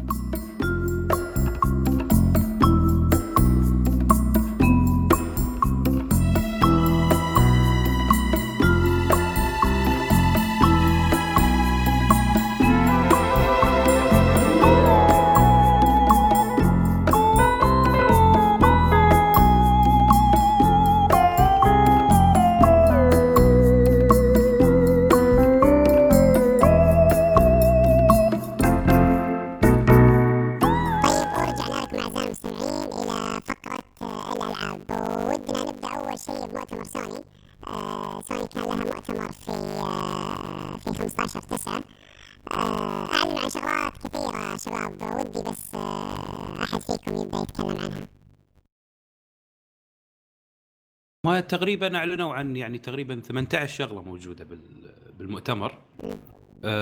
اول شيء انه حطوا يعني محتوى اضافي بلعبه بلاد بيرن، واعلنوا عن لعبه اساسن كريد انها هم بعد راح يكون فيها محتوى اضافي قبل لا تنزل اللعبه بشهر احد عشر. اللعبه اللي يحبوها طبعا الله يمكن شركه يوبي سوفت راح تسكر اذا وقفوا اللعبه.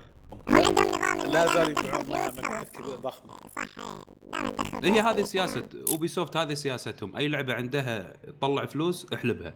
المشكلة حرام يعني حتى محبين اللعبة أحس يعني خلاص كرهوها أو ملوا من الحلب اللي فيها. يعني أنا واحد منها خلاص من الجزء الثالث والرابع ما قمت ألعبها. لا بالضبط، آخر مرة آخر شيء بلاك فلاغ واكتفيت أحس، يعني إلا إذا بيطلعون جزء ثاني كذا قراصنة وبحار بشتري. ما أنا نهائياً. وعلنوا بعد عن كينج اوف فايترز والشخصيه الجديده رشيد. اي على طول انا ودي ودي اخذ وقت في السالفه شوي. ايش رايكم رشيد ولا الثاني حق حق تكن اللي هو شو اسمه سماه الشخصيه العربيه؟ مو مو بتكن رشيد، لا, لا. لا. كينج اوف فايتر ستريت فايتر رشيد. انا انا بس ابي اعرف شنو شنو شنو الحركه اللي بيطلع فيها شاهين شاهين اللي في ثاني ليش انا اتخيل اليابانيين يقولون رشيد رشيدو يقول رشيدو رشيدو صار. على فكره على فكره ترى الناس كلها كانت تحسب ان اسمه راشد، لكن في يوم اللاعبين يوم حضر حضر نفس الاونر حق ستريت فايتر قال لهم ان اسمه رشيد مش راشد يعني، فكانت العالم كلها تحسب انه راشد في البدايه. انا والله كنت متخوف من حركه النهايه مالته انه يكت نفط ويطيحهم فيه ولا يكت فلوس عليهم. اربطوها بالغبار، لو تشوف الحركه اللي يسويه يسوي حصار يا حبيبي غبار، غيروا يا اخي اعطونا شيء بيني وبينك حول العلم ما ما بعد يا عمي غبار، ولا يحطوا لنا بصحراء وجمل وهذا خلاص يكون ستيريوتايب. اذا شفتوا طريقه اللعب حق حق الشخصيه الجديده العربيه يا اخي قريبه من الشخصيه هذيك الثانيه الافريقيه اللي تترقص وهي شو اسمها نسيت والله آه... عرفتوها اللي بعدين سووا منها كاركتر ثاني بنت اللي عنده مرونه زايده ولياقه زايده باللعب آه... افريقي معروف آه... الهندي النسخه الهنديه آه... لا مو الهندي او الشخصيه الهنديه قصدك آه... الينا في واحده اسمها الينا اظن هذه آه... الشخصية الكاركتر الذكوري يعني من الشخصية. فأنا عندي مشكلة أحس إن إحنا يعني كعرب ما عندنا ستايل معين في في في في, في القتال، أحس يعني ما قدروا يشوفوا لنا ستايل مناسب لنا إنهم يحطونه في الكاركتر. أحس كذا جابوا كوبي بيست من نفس الحركات حقتهم و... ما عندنا إلا التبقيس ما ينفع هم هم لو طلعوا لو طلعوا كاركتر يعض ثوبه يعض ثوبه يعض لسانه مو بثوبه يمسك ثوبه ويجيك هذه. أنا تمنيت إنه يفسخ الشماغ ويبدأ يلسب فيه صراحة يعني زي سونكبو مثلا ولا هدوكن يا أخي. لا هذا أقرب لل حس حس أقرب للأردني شوي، شاهين ورشيد جوهم مو مو بشوي أخ أقرب للخليج. طبعا أنت شفت كل الشخصيتين لأني أنا ودي أسأل سؤال بالمناسبة يعني بس ما أدري كلكم شفتوا الشخصيتين؟ أنا والله بس شفت آه هذا رشيد. أنا شفت صورها. لا أنا شفت اللي قبل بعد أنا. ما إيش رأيك سعود مين أحسن مين تفضل شاهين ولا رشيد؟ أنا والله أفضل ما لعبت من زمان تكن بس أميل للستريت فايتر يعني كلها خايسة صراحة كلها خايسة سالفة العقال هذا العقال اللي يابا كبير على الرأس مصيبة. أنا والله بالنسبة لي أشوف شاهين يعني ألطف ما أدري كذا شماغ ومرتب أكثر من من من شاهين. طيب بعدين أعلنوا عن أول شيء طيب وصار في تخفيض على سعر الجهاز اللي هو البي اس أربعة في اليابان. ايش رايكم يوصلنا التخفيض ولا بيصير بس في اليابان؟ والله اتوقع وصلنا من زمان وصلنا من زمان من اوائل المناطق اللي نزل فيها التخفيض ألف وستمية وتسعة وتسعين واحد تيرا وقفوا ال خمسمية طبعا لا خمسمية ميجا ولا شيء جيجا الجيجا عفوا. أنا عندي تقريباً راح تخلص اليوم كنت أسأل سعره صار بألف وأربعمية وخمسين يا جت بأربعمية بس صلح لي سعودي يقول بألف وستمية. أنا أتكلم عن الواحد تيرا ما أدري عنه خمسمية. أيوه الون تيرا الون تيرا الون تيرا ألف وأربعمية وخمسين يمكن في الرياض عندهم تاج رخيص كذا قارتهم قبل. طبعاً أنا وجهة نظري خمسمية جيجا ما تكفي خصوصاً اللي يشتري الألعاب من الديجيتال من الستور مثلي أنا ما أشتريها كسي دي لدرجة إن عندي أنا شريت عندي أنا عندي جهازين بلاي ستيشن فور قدمت له والثاني قرب يمتلي. يا أخي أنا عندي مشكلة مع موضوع الألعاب اللي في الستور. أنا يمكن في ألعاب كثيرة أحب إني أخذ الكوليكتر إديشن ف... أنت نفس حالتي ايوه فانقهر يا اخي انه الكوليكتر اديشن ما اقدر انزلها من الستور خلاص يعني برضه اضطر اني احط فعلا المفروض يعطيك ديجيتال كوبي ويعطيك يعطيك اياها كلها المفروض ايه بالضبط بس يا اخي النهايه ما خرب اوضاع يعني قهر كاني ما شريت اللعبه انا صايره معي الحين اهم شيء الفيجرز لا تضيع لا المشكله انه صاير في تضخم بحجم الالعاب. انا مثلا العب باتل فيلد كثير ونزلت كل فترة ينزلون خرائط جديدة أو تحديثات اكتشفت إن حجم اللعبة إيه اكتشفت إن حجم اللعبة وصل عندي إلى ستين جيجا لحالها. يا رجال الألعاب مثل دراسة بس بس قصة ومات ومات بلاير يعني قصير حجم اللعبة خمسة وأربعين جيجا انا منزل ديسني، ابشركم اليوم بديت العب ديسني اليوم اول يوم. حجمها كم؟ ثمانية عشر مدري سبعة عشر جيجا، يعني الاحجام هذه تمش، لكن في حل يعني انك تقدر تبدل هارد ديسك. انا طلبت والله من شركه او دبليو سي عن طريق امازون، طلبت اثنين تيرا. الجميل ما ادري حتى محمد يمكن تفيدك اذا ودك، يعطونك الهارد ديسك ويعطونك العده اللي تفك فيها البراغي او اي اي اي اي اله تحتاج انها تفكها بالبلاي ستيشن، يعطونك اياها، وايضا يعطونك كيس عشان تحط الهارد ديسك القديم وتستفيد منه كهارد ديسك خارجي. في موقعهم انت جاي اشرح لك كيف بعد. مره اي مره مره عجبني. طبعا انا ما بعد توصلني، ان شاء الله توصلني يمكن بكره او بعد بكره، وبسوي حتى بسناب بشرح طريقه الفك والتركيب. فمره جميله يعني تويتر، احس اني خلاص بنزل كل اللابرير اللي عندي. ميزتها انه ما يروح عليك الضمان، يعني هذه ميزه اللي عند سوني. اي رسميا سوني تدعم تغيير الهارد ديسك ولا يروح عليك الضمان. مره مره سهله يعني. ايه جميل. طيب حلو، بس حلو انك تلعب ديستني. خلنا نلعب معك سوا اونلاين ان شاء الله. انا اليوم مبسوط، على طول رفعت الليفل ال عشرين. هذه الحركه ممتاز ممتاز. طيب جميل. بعدين اعلنوا عن ريزيدنت ايفل، اعلنوا عن لعبه تصويب. ما ما فهمت يعني، هي نفسها ريزيدنت ايفل ولا شيء ثاني؟ ولا احد عنده خبر شيء؟ قبل قبل بس فقط لعبه اونلاين اتوقع. اوكي شوتر اونلاين بس. في قبل قبل ريزيدنت ايفل يا محمد، بعدين اعلنوا عن الجهاز الجديد او اعطوه اسم اللي تكلموا عنه من قبل. ايش سموهم حق الفيرتشوال رياليتي؟ مورفيوس. مورفيوس عليك نور. ايه ايش رايكم ايش رايكم في الكونسبت اصلا كلها؟ هل هل احنا وصلنا لل للوقت اللي ممكن انها تنتشر فعلا وتصير فعاله، ولا انها بس فشخره بين الشركات؟ الجهاز اللي ما يحبونه الروعين والغثيان نفس الاكلس. اي بالضبط بالضبط. انا اشوف انه بدري. شوف العالم الحين او الشركات كلها متوجهه حق الانترنت اوف ثينجز، فيبون الناس تدخل كثير في سالفه الفيرتشوال رياليتي والعالم الافتراضي، وان كل شيء يكون موجود في كشكل افتراضي موجود عندك. ممكن لان ليه ما الحين عندنا الفيرتشوال رياليتي او العقليه اللي موجوده عندنا انا لازم تلبس نظاره وتشوف كل شيء عندك من خلال النظاره. خلال السنه الجايه او اللي بعدها راح تشوف انه راح يصير نفس الكاميرات، كاميرا هي اللي تعرض لك على البيت او الطوفه او على المكان اللي انت موجود فيه يكون كفيرتشوال رياليتي.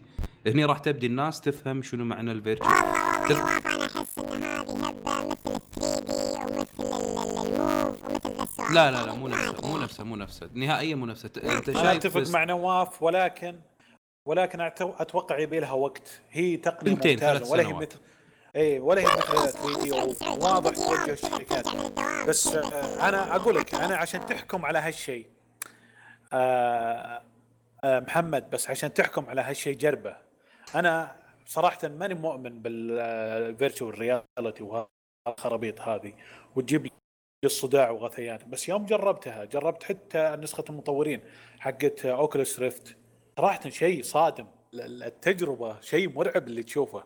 إيه أنا ما عندي مشكلة سعود جميلة حلوة، أنا قاعد أعارض التقنية نفسها، بس أحس ما هي عملية يعني، ما أحس الشيء اللي بيغير. أتفق معك أتفق معك يعني، بس إنه هل هي سنة سنتين خمس سنوات ماكسيموم بعد خلاص ترجع تلعب طبيعي ما... أنت محمد قاعد تحس كذي لأن في شيء مقيدك. سنة الكاميرا العدسة، آسف سعود قاطعتك، ال... ال... النظارة اللي أنت مركبها هي اللي تضايق، وإنك تحرك راسك يمين يسار والمسافة بينك وبينها قريبة. فمع الوقت نفس نظارات ال ثري دي، لما تلبس النظاره ثري دي راح تتعب عينك، يعني هذا شيء طبيعي. لكن تخيل لو تشوف الفيديو ثري دي بدون ما تلبس نظاره، وهذا موجود في بعض التليفونات سوني نزلتها. آه عندك مثلا مايكروسوفت نزلت، نسيت والله شنو اسم الكاميرا اللي نزلتها، انها تخلي لك الغرفه كلها تعتبر تصير كشاشه حق اللعبه اللي انت قاعد تلعبها. هولو لينز. هولو لينز اي لا لا مو النظاره، قبلها اعلنوا عنها، قبل لا يعلنون عن الهولو لينز كان كونسبت تقريبا او شغله، بعدين نزلوا الهولولينز. الهولولينز شيء خيالي انا بالنسبه لي. هو شوف يا محمد، التوجه بيكون في شيء ممتاز لهالمجال، بالعكس قاعده التقنيات هذه تفتح مجال للمطورين وحتى صناعه الافلام صناعه المحتوى، انه يبدا يطلع شيء فيرتشوال رياليتي حقيقي. ولكن انه مشكلتنا الان خصوصا في عالم الالعاب، انا اشوف انه جديد ما نقدر احنا نلعب بهالاسلوب خصوصا اللي مثلي دقه قديمه، احب اتكي على الكرسي انسدح وما فيني حيل اتحرك والعب. ولا على بطنك ما ادري على بطنك فيه ولا لا. والله شوف انا انا اهم حاجه عندي انه يعني يحترمون نحن الناس اللي نلبس نظارات ترى، لانه كل الاشياء شكرا في ثري دي معاناه في شو اسمه ثري دي معاناه ثري دي معاناه. فانا اي حاجه عندي حتكون اني انا حتلبس شيء فوق راسي. آه يعني انا صراحه انا عارضها بقوه. آه انا اصلا يعني ابغى افتك من النظاره و... ما عمري شفتك بشماغه محمد.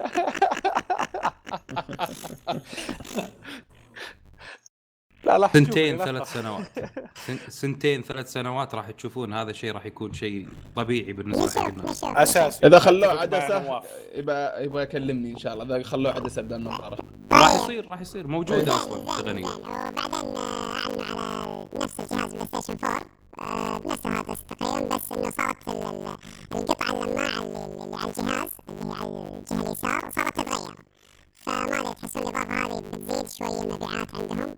انا محتاجين يعني ما شاء الله مفجرين يا اخي ينرفزون والله والله ينرفزون. يعني انت تخليني انا من بايخه مره، يعني لا الاصفر اصفر ولا البرتقالي برتقالي ولا الاحمر احمر، ما ادري ايش الالوان دي.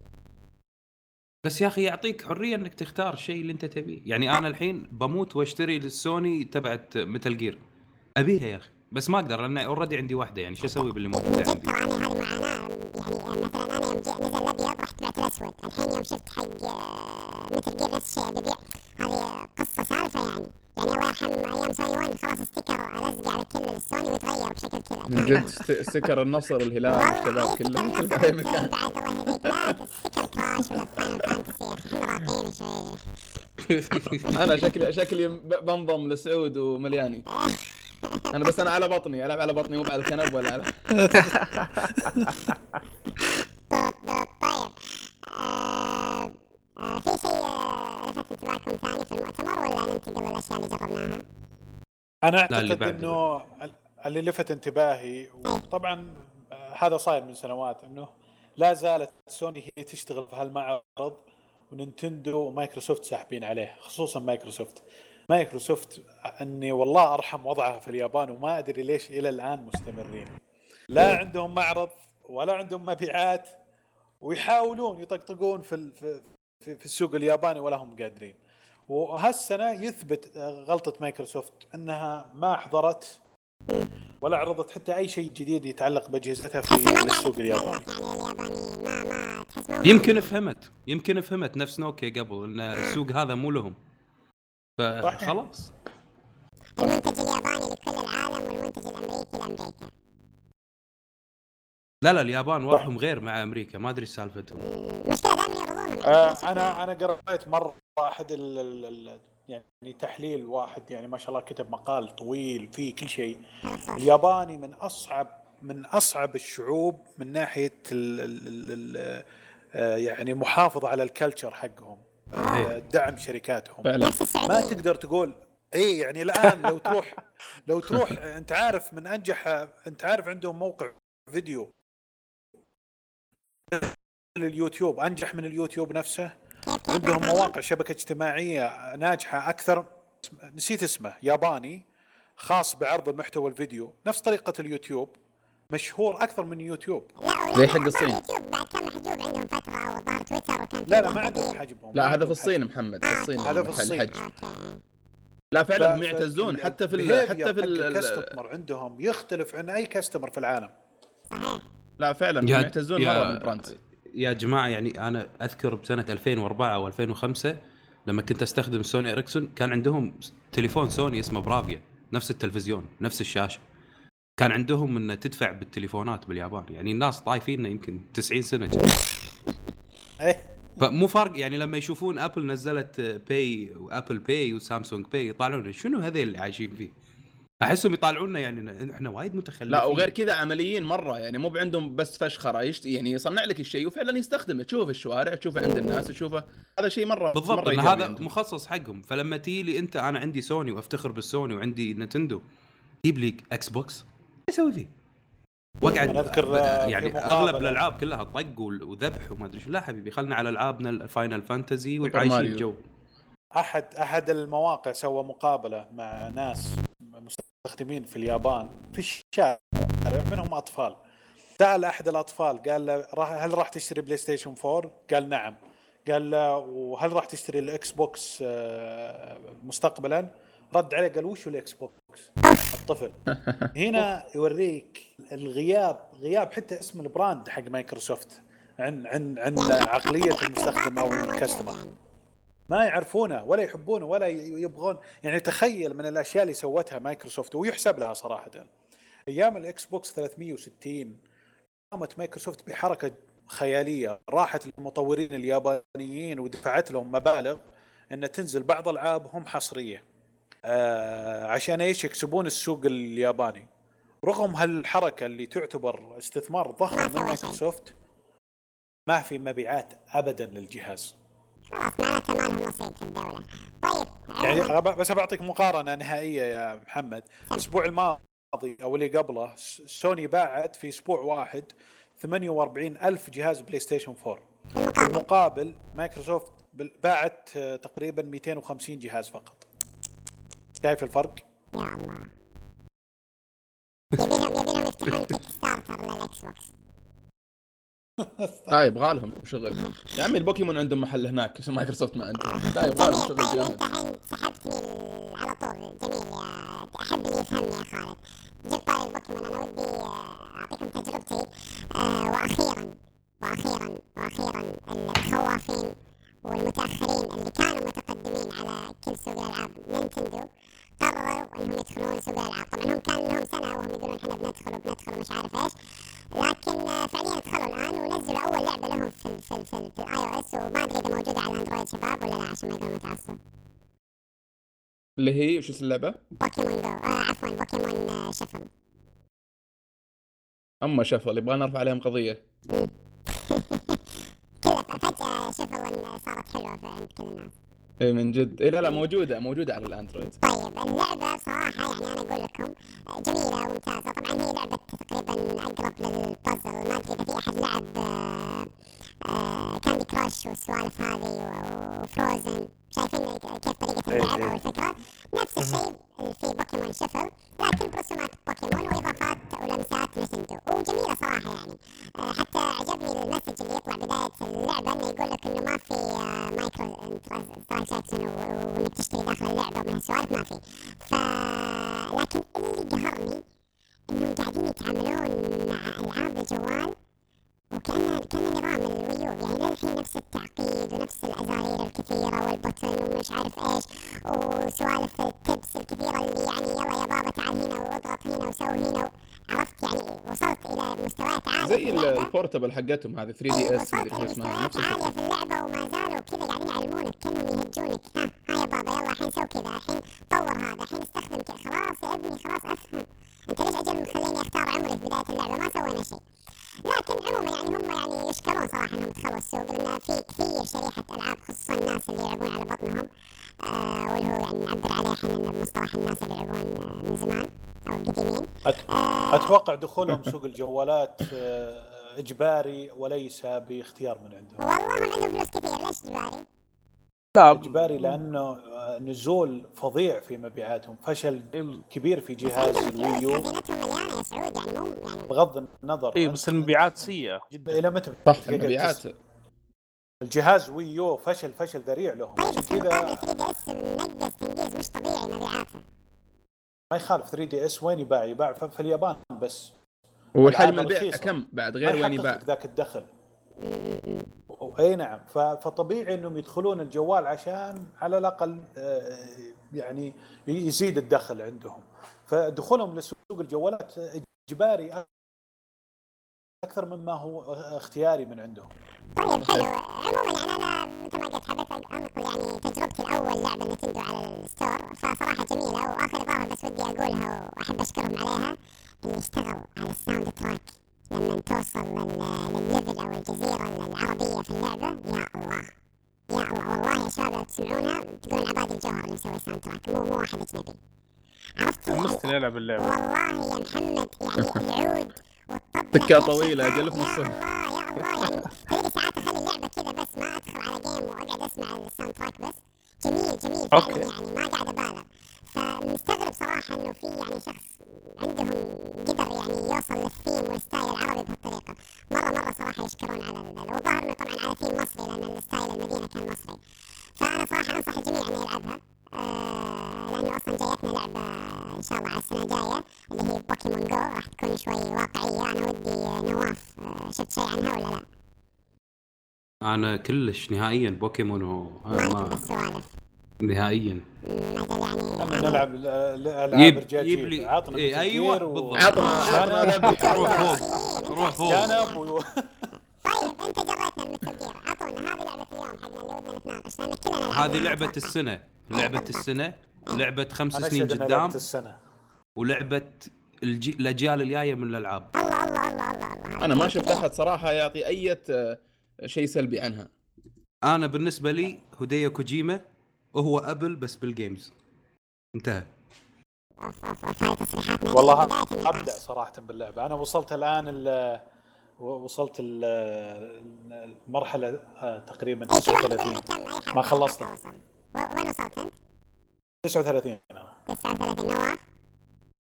انا سبعة عشر المين مش سبعة عشر اي في المين احنا نتكلم. حلو انا مو سبعة عشر انا انا وصلت اي انا تسعة وثلاثين وصلت تسعة وثلاثين.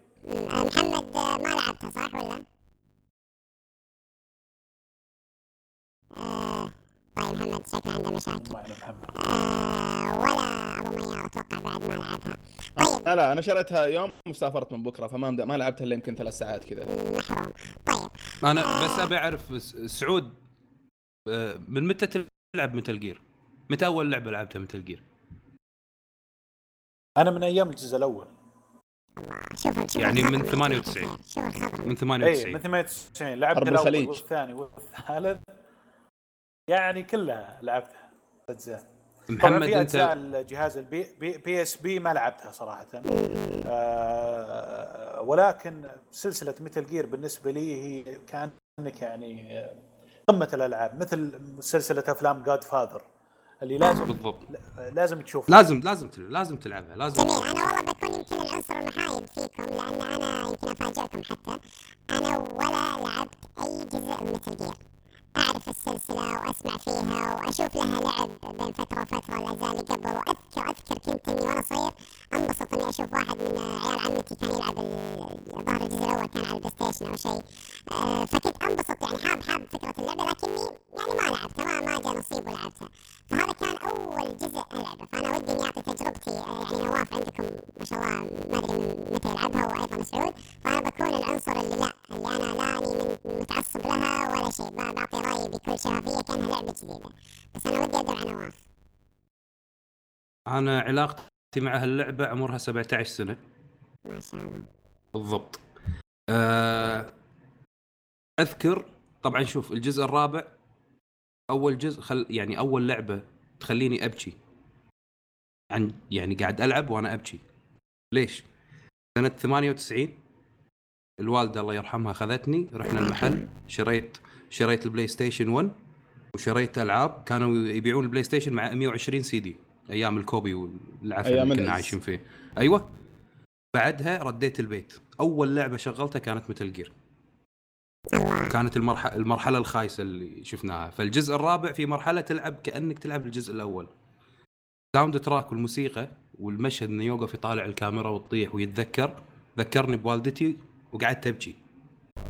فهني انصدمت انه شلون هالبني ادم يوصل معاك لغايه احساسك انه يخليك تحس بهاللعبه رجعك. شيء يشهد لا اتوقع ما حد يختلف عليه لكن انا ودي نواف يعني نبدا نتسلسل هذه اي هذه هذه هذه التجربه انسى الموضوع بس إن الفكره ان كل جزء يقدم فيه شيء جديد لعالم الالعاب اللي خمس سنين قدام يعني يحط فيه افكار يحط فيه اشياء.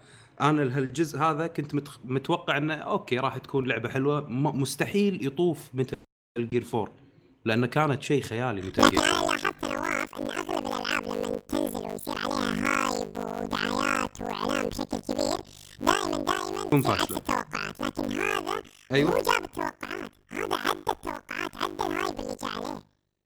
هذا وصل مرحله انه قاموا يسمون اللعبه ماستر بيس. يعني خلى كل شيء لا لا شيء اسطوري مره. لا لا لا شيء خيالي اللي سواه كوجيما. آه خليني اقول لك شيء يا محمد. آه كوجيما عبقريته انه كل جزء من اللعبه يتميز فيه بشيء، بمعنى انه بالضبط. تشوف انت سلسله سلسله العاب كثيره مثل هيلو ولا هذا، تنزل لك الجزء الاول والثاني والثالث والرابع، تلقى الاجزاء راس مالها تتكرر ولكن تلقى التغييرات جدا بسيطه، ما تشوف فرق بين الرابع والثالث. آه مثل اي نعم ميتل جير لا يحرص انه الجزء الثاني يطلع بشيء مختلف عن عن الاول، وهذا اللي صار. الثالث جاب لنا طريقه جديده في عمليه التخفي ما التخفي، وكان شيء اسطوري بالنسبه للجيمرز. الرابع جاب لك طريقه عرض قصه وكيف الواحد يتذكر الماضي ما الماضي. الخامس اللي قاعدين نلعبها الان هو العالم المفتوح، كيف انك تروح مهمات جانبيه، كيف تكون قاعدتك. فكل جزء قاعد يكون افضل من اللي قبله، قاعد يجيب لك شيء جديد. وهذا مثل ما قال نواف عبقريه كوجيما اللي خلته من افضل المطورين في عالم الالعاب. يعني يعني يستاهل نتحمل انا اشوف اسمه في اللعبه كله تقريبا خمس دقائق. بالضبط بالضبط. خل اقول لك شغله بس على التكمله على كلام اخوي سعود. في شغله يمكن الناس يعني مو حاسه فيها ان هذا هو فعلا التغيير. يعني كل الناس قاعد تشوف انه هو اوبن وورلد، كانه يكون نفس الار بي جي، انه تروح وتسوي المهمه كثر ما تبي. ولكن انا اللي عجبني شغلتين بهالجزء. اول شيء الاي اي او الارتفيشال انتليجنس، الذكاء الاصطناعي اللي موجود باللعبه، شيء مستحيل. هذا الشيء هذا الشيء راح يخلي المطورين الثانيين والالعاب الثانيه راح يقولون لا لا احنا احنا شو وين كنا عايشين، شلون هذا قدر يسوي كذا. وعشان انا لاحظت ان احنا نسمي دائما الجنود اللي يسوون كثير باللعبه نسميهم جندي بطقه، يعني كلام فاضي يعني ولا شيء عرفت. لكن هنا باللعبه يا اخي كل جندي كانه بوس، يعني تدري ليش؟ تحطوا ألف اعتبار وكيف أتخلى وكيف باخذ، يعني ما ما عباطة يعني. إيه تدري ليش؟ لأن أوردي الألعاب موجودة عندك إن أنت تختار الديفيكولتي، تختار الصعوبة، سهل، متوسط أو صعب إن تلعب فيهم. ففي عندك خط معين تمش يمشون عليه المطورين إن يسوون اللعبة، إن هذا الذكاء مالهم يكون يعني مثلا بدال خمسة يطلعوا لك عشرة، يكونون أجسامهم كبيرة، لما تطقهم ما تحتاج رصاصة تحتاج خمسة، في سيناريوهات. ولكن لما لما تلعب لعبة ما فيها ما تختار صعوبة، ولما اذا انت ما ادري اذا لاحظتوها ولا لا، اذا طقيت هيد شوتس وايد بعد فتره تلقاهم لابسين خوذ، اذا طقيتهم على صدرهم وايد تلقاهم لابسين فيست، اذا تدخل وايد بالليل اذا تدخل بالليل راح تلقاهم كلهم ماسكين فلاش لايت. الذكاء هذا اول مره اشوفه. انا عجبتني عجبتني حتى حركه انه لما يقول لي والله تبغى تنزل المهمه بال بال بالوقت الطبيعي او تبي تختار ليل او نهار، وعجبني انه مميز. يعني النهار مثلا اللي ميزه انك بتشوف كل شيء بوضوح، لكن في المقابل الجنود راح يشوفونك من مسافه ابعد، لكن في الليل لا ما راح تشوف الماب بطريقه واضحه وبتصير فيه شوي يعني كانك يعني تمشي على عماها، لكن في المقابل انت بتنبسط انه لا ما راح يشوفونك الا من مسافه قصيره. هذا عجبتني. لكن خلونا الحين بس ابغى اخذ رايكم بال بال بال بال بالانترو حق اللعبه، الانترو العظيم. بس قبل الانترو قبل الانترو اذا تسمح لي، الشغله الثانيه اللي ما قلت لك اياها اللي عجبتني باللعبه ان اغلب الالعاب اللي موجوده ممكن يحط لك اكثر من نهايه حق المرحله او حق اللعبه نفسها، خمس نهايات اربع نهايات، اذبح هذا وطق هذا. اللعبه هذه قصه واحده، لكن اتحدى، شوف احنا الحين ثلاثه لعبناها صح، وعندي ربعي قاعد يلعبونها، اتحدى ان واحد فينا خلص المرحله نفس الثاني، مع ان نفس القصه قاعده تطلع لنا. خصوصا صراحه عالم مفتوح، فيعني لك اكثر من مدخل للمهمه واكثر من مخرج، يعني تفتحها. لكن لا حتى لو تلعبها راح تلقاها غير، انت خلصتها غير ما انا خلصتها. يعني على سبيل المثال امس قاعد اتكلم مع واحد، لا لا لا مو هذا قصدي مو هذا قصدي يعني على سبيل المثال امس قاعد اتكلم مع واحد من ربع على المهمه رقم ستة عشر او خمسة عشر. حلو. ف اوكي ان في عندك المهمه هذه نفسها انت لازم تخلصها بهالمكان، رحت هالمكان مو موجود الشيء اللي لازم اخلصه، مش موجود بهالمكان، لقيته بمكان ثاني. فيعني تخيل هو لا بس انه شنو ما تطلع عن حدود المنطقه، بس انه هو بمكان ثاني. يعني انا خلصتها بمكان هو خلصها بمكان ثاني، انا خلصتها بطريقه وهو خلصها بطريقه ثانيه نهائيا مختلفه، ونفس القصه ونفس المرحله. انا صار لي نفس الشيء. انا من الاشياء اللي اللي انا كان عندي مهمه اني لازم اروح على القاعده اسوي شغله، وقبلها مريت قاعدة وأنا بطريقي لعلي خلصت على على على الجنود اللي فيها، يعني أخذت القاعدة. ويوم وصلت للقاعدة اللي أبيها الثانية اللي اللي اللي فيها المهمة الرئيسية، اكتشفت إن جيب جاي بالطريق أه وقف، راح بلغ الجنود إنه ترى في القاعدة القاعدة اللي قبل راحت علينا. رجع الجنود اللي قاعد يستعدون للدخول حقي. استغربت يعني كيف إنه دقيق بهذه الأشياء. لازم تحرص على أي شيء أنت تسويه. سبع سنوات يعني. إبداع إبداع. ولو تشكرون الجايد الجايد لا الكتاب. بالإنترو يعني عشان نتسلسل بس في عشان نبي نذكر الإيجابيات والسلبيات في اللعبة يعني. فأنا ودي بس نخش الإنترو عشان نقدر نخش بكل تفاصيل اللعبة. فأبي أول شيء بس سعود أخذ رأي بال بالإنترو بداية الأول خمس دقائق تقريبا من اللعبة، كيف كيف تم تقديم اللعبة لك سعود، إيش رأيك؟ قصدك قصدك أول ساعة الإنترو حقها شيء جنوني صراحة، أه شيء مو طبيعي اللي سواها كوجيما في اللعبة. أه أعتقد إنه افتتاحية اللعبة من أفضل الافتتاحيات اللي شفتها في يعني تاريخ الألعاب. هذا هو النقطة السلبية الوحيدة في اللعبة بالنسبة لي، إنك بعض الأحيان شوي بالبعض المهام اللي قاعدة تتكرر، أه مهام الجانبية، فهذا اللي يمكن من العيب الوحيد في اللعبة بالنسبة لي. أنا على فكرة الانترو أو تقديم اللعبة أنا كنت أقول ما في زي دراسة فص يوم قدمت لعبتها، يعني صراحة أجمل انترو شفته بحياتي. لكن صراحة يوم لعبت ميتل جير يطلع كوجيما سواها، يعني كسر الليفل اللي وصلوا له ناتي دوغ صراحة يعني. آه فهذا والله شيء يعني أنا يعني ساعات ودي أرجع بس ألعب الانترو مرة ثانية وثالثة ورابعة، ما أبدا ما راح أمل منه من جد يعني. يعني تخيل محمد أنت هذا أول جزء تلعبه وعرفت كوجيما شنو، فما بالك لو أنت لاعب اللي طافوا وبلشت تلعب هذا الانترو. أنا بالنسبة حق الجزء الثاني يا نواف ما شاف الثالث ما شاف الثالث آه إيه أنا أتفق مع مع سعود في النقطة هذه، إنه في مهام تتكرر أو لا نفس المكان يتكرر، يعني ممكن أسوي أكثر من أربع أو خمس مهام في نفس البلان في نفس المكان هذا في نفس القاعدة تقريبا. فايش رأيك أنت يعني هذا؟ أنا أشوف يعني السايد ميشن، أنا قاعد ألعب سايد ميشن أكثر من الميشن، عشان كذي أنا الحين واصل يعني مخلص تقريبا سبعة وخمسين ساعة لعب، بس سبعة عشر مرحلة مخلص. آه لا بسبة إنه تبي تطلع الفلوس، فلازم إنه تكرر بنفس المكان عشان تقدر تطلع الام جي بي. أنا على فكرة تعبت من السالفة هذه، يعني أنا وصلت ميشن كان يطلب مني شيء وما كنت فاهمه، فكنت أموت كثير وخسرت فلوس كثير لدرجة إن فلوسي ما لعبت شكل آه لعبت شكل هيد ما لعبت لا بعد ضحك يعني سامي قال لي توه تلعب شكل، أقول له لا يا شيخ مسخرة أنا خلاص أفهم أنا وآخرت يعني شوف هذه أيوة بالضبط يعني هذه صار لي ماينس الحين بالفلوس، يعني تخيل الحين أنا علي ديون مئة ألف، فصرت ألعب كثير سايد سايد سايد عشان أبي أرجعها. لكن المشكلة في إيش؟ عرفت المشن اللي تصير عندك في في المدر بيز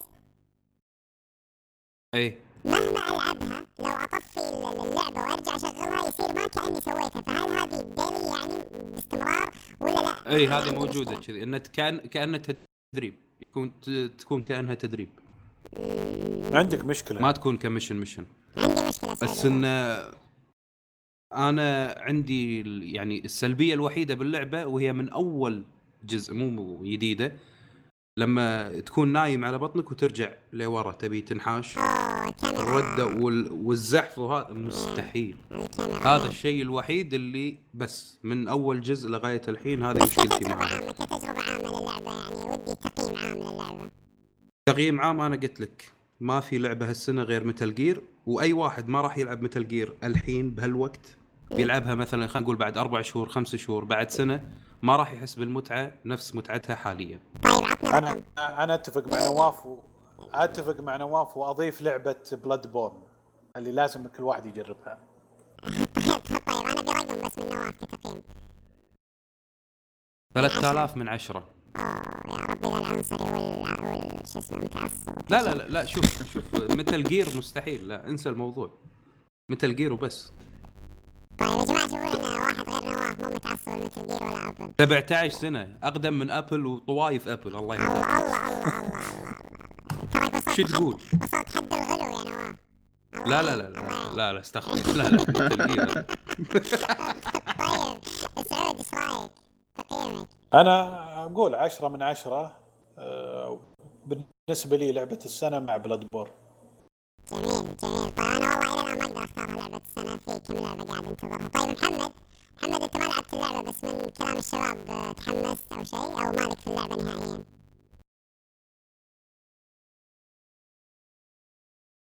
غارق والعسل. شكله قاعد يلعب اللعبة. شكله نزلها وقاعد يلعبها. على العموم انا انا ابي اقيمها ثلاثة آلاف وواحد. ثلاثة آلاف وواحد بس عشان اقهر نواف. شلون؟ هو يقول ثلاثة آلاف من عشرة، انا ثلاثة آلاف وواحد من عشرة. تقييم يعني بزيادة بالضبط، لكن اذا رجعت ان شاء الله يصير خير. عادي، المهم انه مو اقل من عشرة. اي لا لا تخاف. لا أتوقع المياه راح يتحمس يرجع عشان يعني يلعبها. لا صراحة ولو, ولو فعلا يعني أنا آسف بس لو تشوفون الجايد بوك حق اللعبة والله العظيم كتاب فيزياء. الله. كتاب فيزياء يدرسونه بالجامعة. حاط أشياء خيالية. لا لا خلي الخريطة على صوب الكتاب، التفاصيل اللي موجودة فيه تقول مستحيل في بني آدم هو بروحه مسوي هذا كله. السؤال الآن إذا الكتاب كان معايا حيسهل علي عملية اللعبة ولا نفس الشيء؟ لأن أنا خفت شوية من يعطيك كل الطرق. لا كل أوكي. الطرق وشلون تسويها، بس إن متعتها إن أنت تلعبها وتخلصها بطريقتك. إيه أنت أنت لأن أنت محمد بداية يعني أنت أنا أنا أول مرة ألعب الجزء صراحة آه عانيت كثير في التحكم، وأتوقع حتى اللي كانوا يلعبون الأجزاء قبل قالوا لي كثير. أنا خشيت مع شباب نقاش كثير آه قالوا لي التحكم فيه مشكلة أو يعني معقد حبتين، لكن لما تتعود عليه خلاص بيصير الوضع طبيعي. بس مثل ما قلنا نواف متعتها إنك أنت أنت تتحكم، هذا عالمك وهذه مهمتك وأنت سوي اللي تبي. هذا اللي يقول لك إياه باللعبة. آه أنا صارت معي مشكلة إنه جات فترة طبعًا يعني أدمنت The Witcher لما ختمتها، وبعدين لما جيت أعمل سويتش على باتمان آه صار في عندي مشكلة ماني قادر أتأقلم مع ال مع ال مع ال مع الكنترول ومع الحركة السريعة ومع الكونسبت اللي مرة كذا مختلف. طبيعي طبيعي خصوصًا The Witcher ترى ثقيلة شوي بالتحكم. اي خاصه انه انا يعني عشت الشخصيه بزياده عن اللزوم لدرجه آه مثلا كنت اسوق السياره ونسولف عن دوتشر بعد. اي والله اشوف اشوف الماء الميني باب تطلع فوق كذا في السياره وبعدين اقول ايش بها مختفيه. طيب انا نفس حالتك بس مع ميتل جير والله. يعني انا تعبت ميتل ولا لا باقي؟ لا والله لسه باقي. انا ان شاء الله الاسبوع الجاي توصل لي، ف يعني اتوقع كذا الاسبوع الجاي ابدا العب ان شاء الله. تمام حلو حلو. طيب آه في اضافه شيء شباب على فقره الالعاب؟ انا بس اكتفيت من ميتل جير. جميل جميل. طيب آه كذا يصير خلصنا فقره الالعاب، ونروح لاخر فقره عندنا في الحلقه المسلسلات والافلام. شوفكم هناك.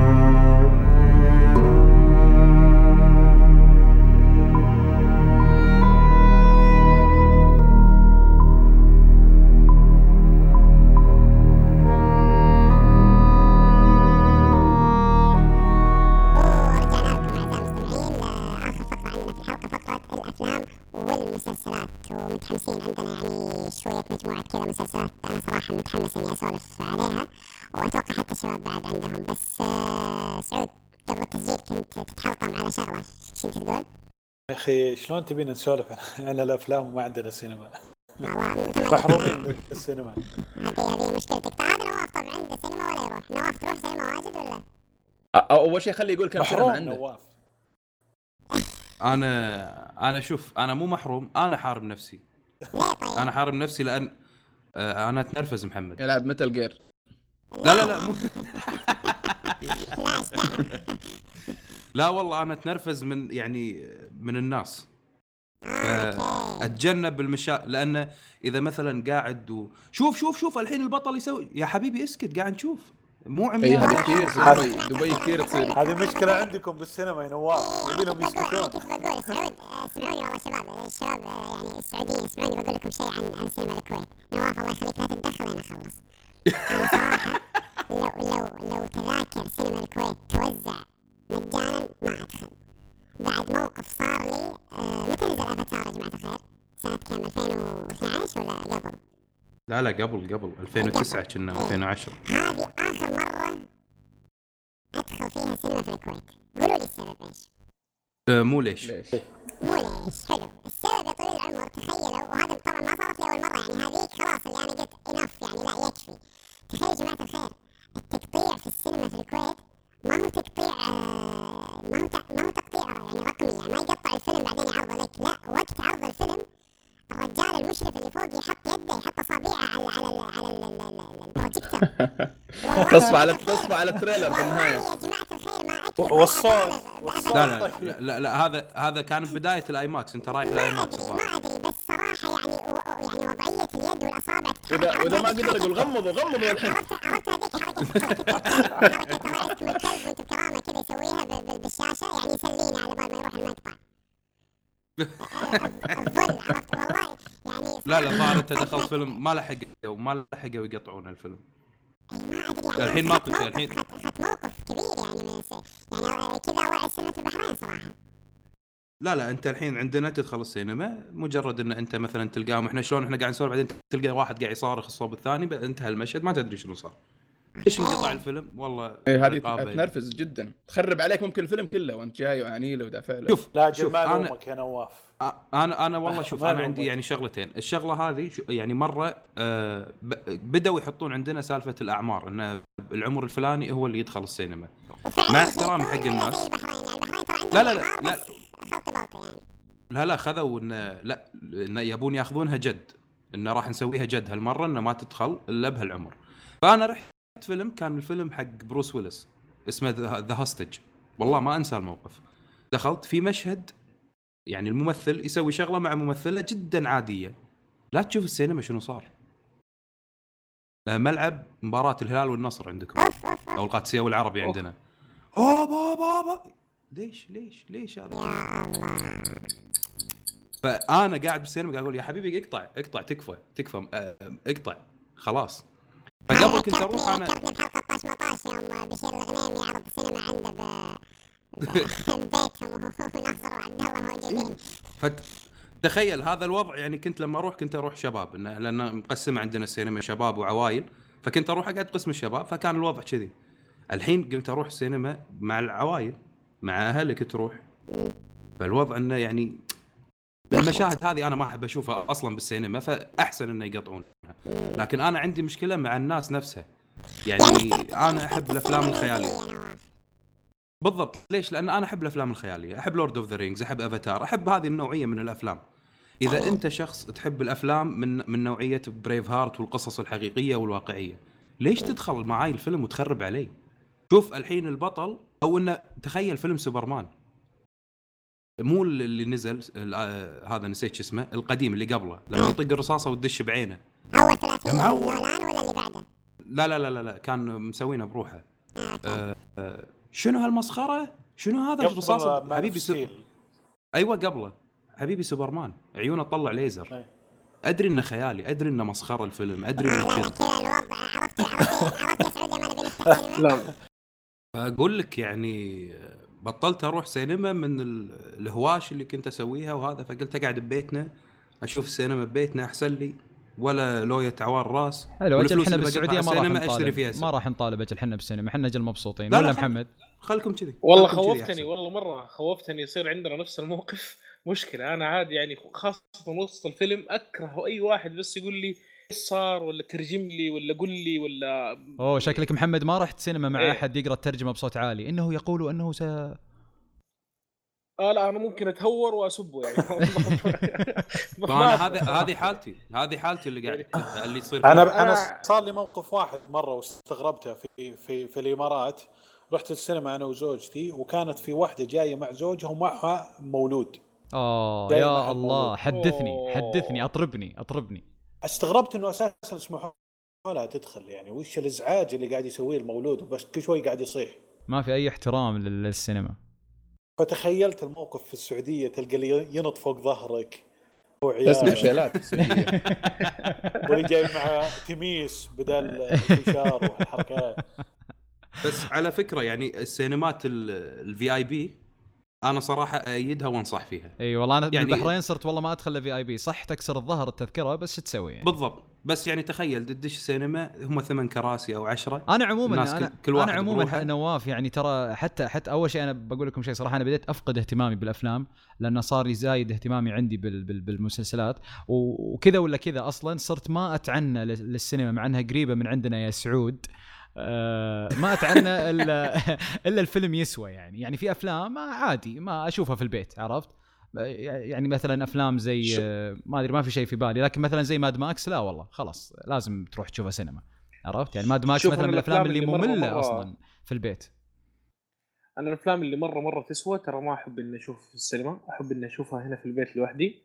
آه، مزبط السراوند سيستم وكرسي كذا مخصوص. اه اذا انت مزبط وضعك محمد شيء ثاني.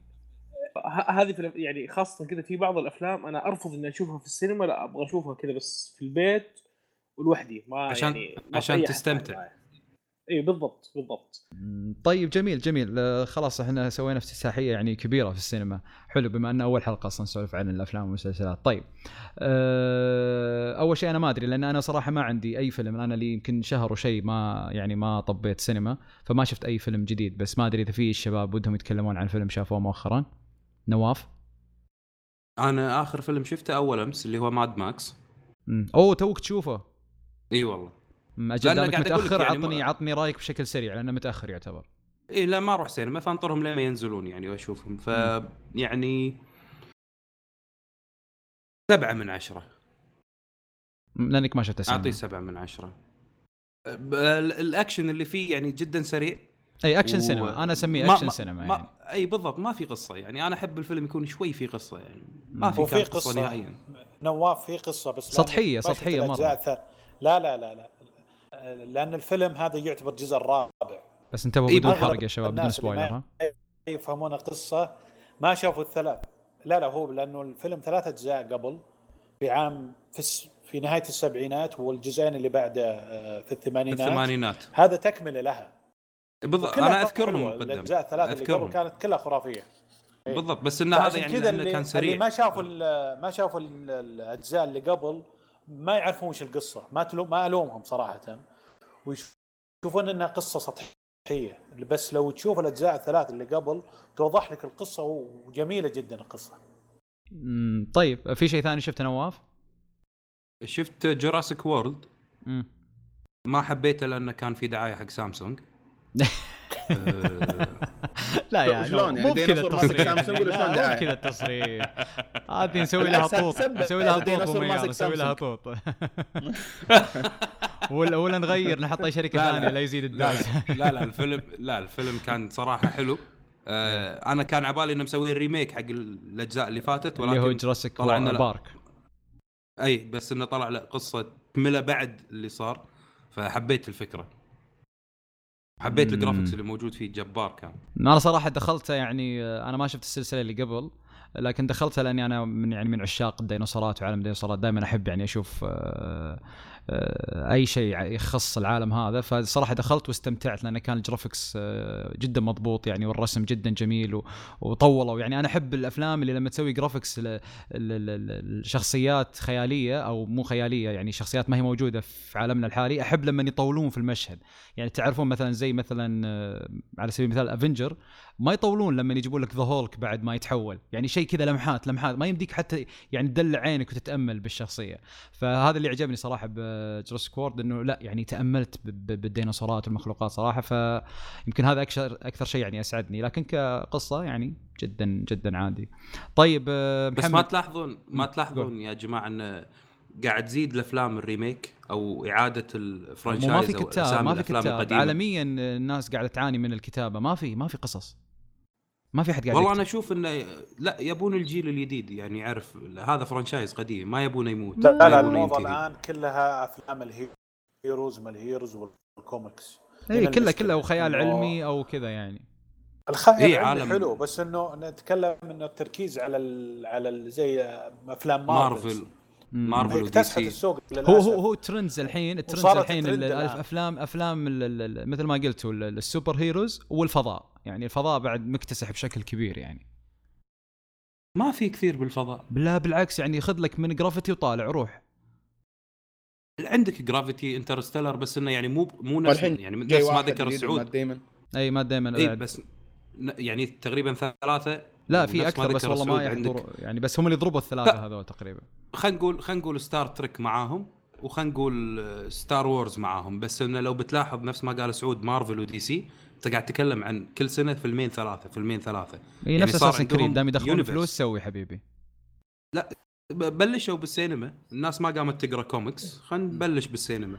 طيب حلو سعود يمكن إيه فعلا انا اتفق معك انه الناس ما عاد صارت تقرا زي زمان آه الكل بدا يتوجه انه يبغى يتفرج على الشيء مو انه يقراه اي اصلا لو تلاحظ محمد حتى ما يتعبون روحهم هو نفس الكوميك نفسه كوبي بيست يعني اضافات وتبهيرات هوليوود بسيطه بس لا لا ترى على فكره أي. مارفل ودي سي المار يعني اليونيفرس تبع الافلام غير عن القصص العلم لا فعلا. انا اللي قاعد اشوف يعني ممكن الكوميك يعني مثلا زي ايه نفس الفكره بس انه يختلف هذا ما له علاقه بهذا غريب والله انا اللي شفته يعني مثلا حق انت مان تقريبا نفس الكوميك يعني ما انت مان جديد ما يعني ما تقارنه ب...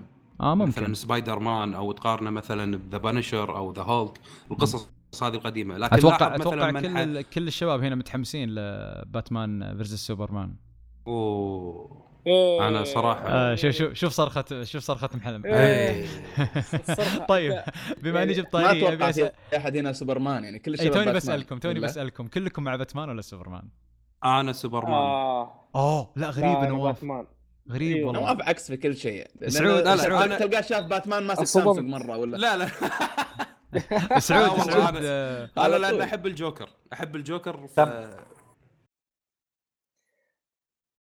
طيب سعود باتمان ولا سوبرمان؟ والله قديما سوبرمان والآن باتمان. لا أنا أتكلم حاليا حاليا حاليا لو بالفيلم الجديد اللي إذا اجتمعوا مين بتصير في صف مين؟ طبعا باتمان تحس إنه رجال هذاك. يا أخي كلهم كل الناس اللي سألت جل على شعره. كل الناس اللي سألتهم السؤال يعني. زين إنه صار سوبرمان. مان رجال صار السروال الداخلي ما يلبسه برا يلبسه داخلي. طبعا انا بقول لكم شيء يمكن يصير بعد عار علي يعني انا كنت احب سوبرمان من صغير فكنت اسوي حركه كانت حتى امي تكفخني عليها كنت البس السروال والبس فوق الهاف عشان اصير زي سوبرمان وتعطيها ترى ايوه اعطيها ترى هذه هذه هي مش هذه دايركتلي يعني اعرف واحد كان يلبس البرقع عشان يصير باتمان بخصوص لا لا لا كنت تغلط على تغلط على البرقع وتغلط على باتمان شوف هو الفكره يعني بالثمانينات والسبعينات كان سوبرمان هو التوب وباتمان كان نهائيا ما له اي علاقه الا بالكوميك سوبرمان انا اتوقع الكل بعد كان متعاطف مع باتمان وحاليا متعاطف مع الفيلم الجديد انه يصير بصف باتمان كل الناس اللي سألتهم أو غالب الناس اللي سألتهم متعاطفين مع باتمان بس لغرض واحد إنه باتمان أقرب سوبر هيروز للهيومن يعني تحسه فعلا إنسان ما عنده قدرات خارقة عنده أدوات تساعده عنده تقنيات متقدمة فتحسه هو أقرب شخصية ممكن في يوم من الأيام تشوفها عندك بالواقع ما هي شخصية يعني أنا بالنسبة لي الفيلم سوبر هيرو بين السوبر هيرو كلهم اللي موجودين اكثر واحد يفضله باتمان بسبب الجزئيه هذه انه يعني فعلا اعتقد انه هو يعني السوبر هيرو الوحيد اللي ممكن يكون واقع مو زي البقيه ممكن ممكن اي واحد انا يعني انا اتكلم من انا حبيتها من من جوده الافلام اللي فيه أوه. اللي اول آه. طلعت الباتمان يعني من ايام الجوكر الاول ايام شو اسمه الممثل الشايب اللي نيكولاس كيج مو نيكولاس كيج شو اسمه كان اسمع اعوذ بالله من ذيك السنين ولا افلام باتمان تطلع بشكل ممتاز اكثر من افلام لكن عفوا سعود سعود تقصد اللي بالتسعة وثمانين بالضبط بالضبط جاك نيكلسون جاك نيكلسون بالضبط ما ادري انا احس ما في. انا, أنا بالنسبه لي صراحه انا تابعت حتى كل الافلام اللي قبل الباتمان او كلها تقريبا لاني مره مره من عشاقها، لكن اشوف انا بالنسبه لي كريستن بيل هو افضل واحد ادى باتمان صوتا وشكلا، وحتى اللي يعني احسه احسه فعلا هو باتمان كريستن. لا محمد يعني صوته الله يهداك شفته لو يتكلم بالعكس بالعكس يعني مره كان لا صوتا انا كلمك صوتا. سوبرمان ترى اختفت الشخصيه حوالي عشرين سنة بالضبط، آه ماتت فعليا، آه ما رجعت إلا آخر فيلمين ولا في الثمانينات وسيئة. طيب سيئة يعني كانت مان اوف ستيل يعني سيئة، ما طلعت التسعينات إلا في في في مسلسل له ومسلسل فاشل بعد. امم لا لا هو الشخصية الشخصية اللي طلعت بالثمانينات والسبعينات والله نسيت اسم الممثل، هو اللي عطى الرونق حق شخصية سوبرمان، فكان نجاح سوبرمان يسمونه الجولد ايج حق سوبرمان بذاك السنه حق يعني بذيك السنين تبع هوليوود. باتمان انا متابعه من تسعة وثمانين بالافلام كلها اللي طلعت كانت كلها تجاريه بحته، وكانوا الناس بذاك الوقت مو مهتمه بالكوميكس وانها تشوفها شخصيه مهمه او انه شيء انا يعني الفيلم اشوفه او اهتم فيه، كان تجاري فقط.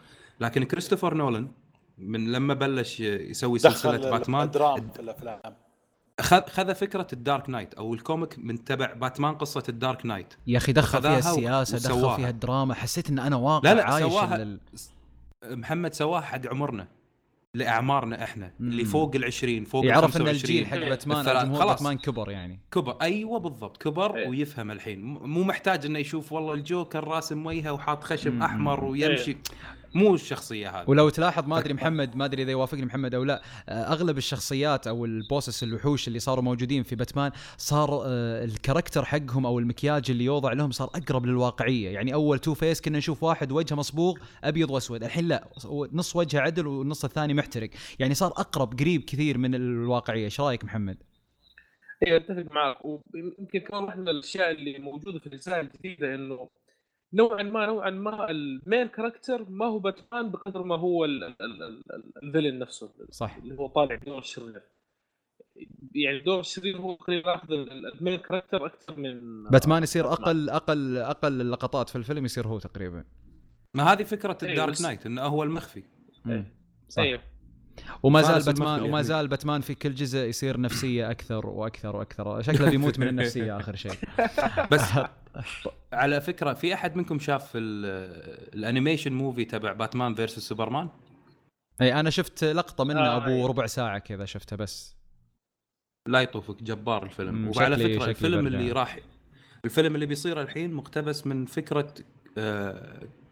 نسيت اسمه ميلر، هو اللي أسس الشخصية هذه، شخصية باتمان اللي قاعد نشوفها بالفيلم الجاي، إنه يكون كبير بالعمر والجسم الكبير والقرون أو الأذاني الصغيرة تبعت باتمان. فرانك ميلر فرانك ميلر أيوة بالضبط فرانك ميلر. فراح تلقى القصة قريبة كثير من فكر فرانك ميلر لأنه مقتبسة منه.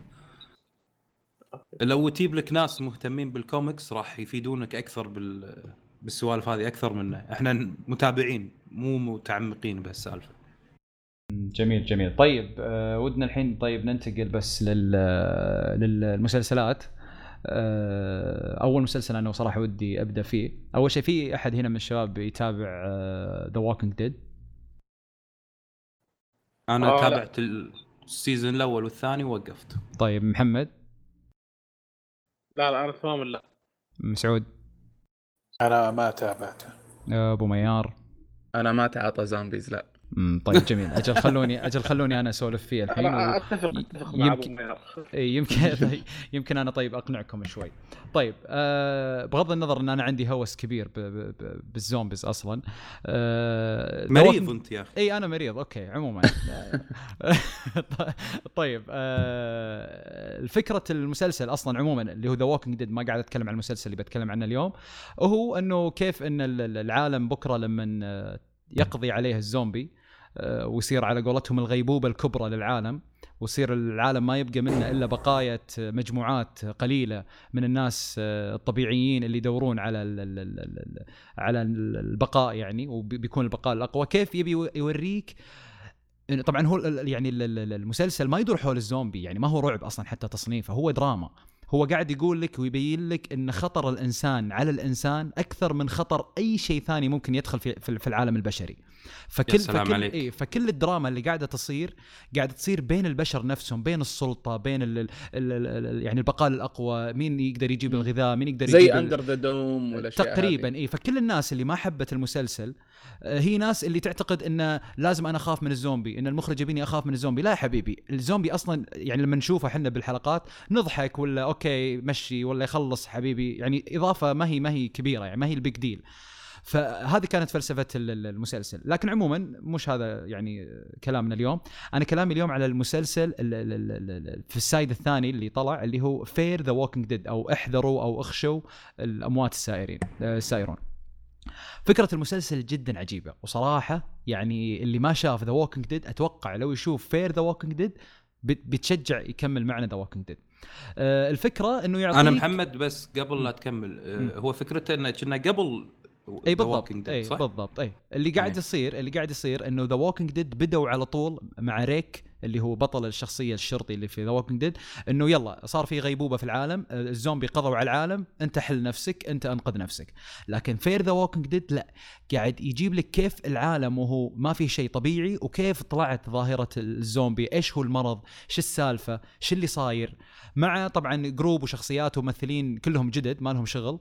ولكن على حسب الكلام اللي طالع من من من, من المواقع انه في بعض الشخصيات اللي بذا ووكينج ديد راح نشوفها بفير وراح يلتقون بعدين, لأن المسلسل بعدين راح يصير العرض متزامن, يعني مع الحلقة الجاية أو اللي بعدها راح يبدأ المسلسل الأصلي, وصير بيصير عندنا أسبوع The Walking Dead وأسبوع عرض لفير The Walking Dead. الظاهر بعدين بيلتقون أو شيء زي كذا. عموما ففكرة الفير The Walking Dead مثل ما قلت لك يعرض يعرض لك بداية المرض, كيف الناس تتأقلم, الرياكشن حق الناس لما أول مرة يشوفون الزومبي. يعني بذكر بعض المواقف, يعني أو موقف واحد ما هو حرق, أه تخيل مثلا إنك أه إن الجمهور أو الناس قاعد تمشي بالشارع وفجأة تشوف الشرطة قاعدة تضرب نار بشكل جنوني على أحد الهوملس.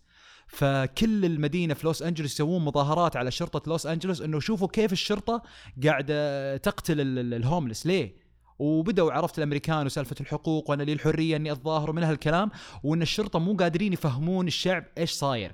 فتخيل أن كل القنوات تتعاطى مع الموضوع على أن الشرطة صارت طاغية على الشعب, ما هم راضين يتقبلون. يعني قاعد يأخذون يأخذون فكرة الحياة الواقع الحين اللي قاعد يصير بأمريكا وطبقوها على المسلسل. بالضبط عليك نور. تخيلوا يا شباب أنه فجأة بالسعودية واحد منا صار مريض وصار زومبي وبدأ يهجم على أهله ولا على بيته. إيش ردة فعل تويتر, إيش ردة فعل يوتيوب, إيش المقاطع اللي بتطلع. حتى كان أحد الحلقات أنه يصورون, ينتشر مقطع باليوتيوب عندهم في المدرسة أنه زومبي كان صقعة, يعني صار له حادث ومات, وبعد الإسعافات اللي قاعدة تصير له أثناء موقع الحادث يقوم ويبدأ يأكل في الشرطة. فانتشر المقطع هذا في المدارس. فاللي صار انه تقريبا كل المدرسه مو مصدقين ويقولوا ان هذا خدع وما ادري ايش, لين تقريبا صار في زي الشغب في المدرسه انه لا, انه وصلت الحاله المدرسه. فالجميل في في المسلسل بشكل عام ردة فعل الناس. انت كنت تبغى تشوف ردة فعل الناس لو فعلا صار في زومبي بالحياه, لانه زومبي يعني ما هو خيال علمي, ما هو شيء مستحيل يصير. هو اللي مستحيل يصير انه لو لا مات لا شخص يرجع, لا, لا لا لا هو لو مات شخص يرجع هذا خيال.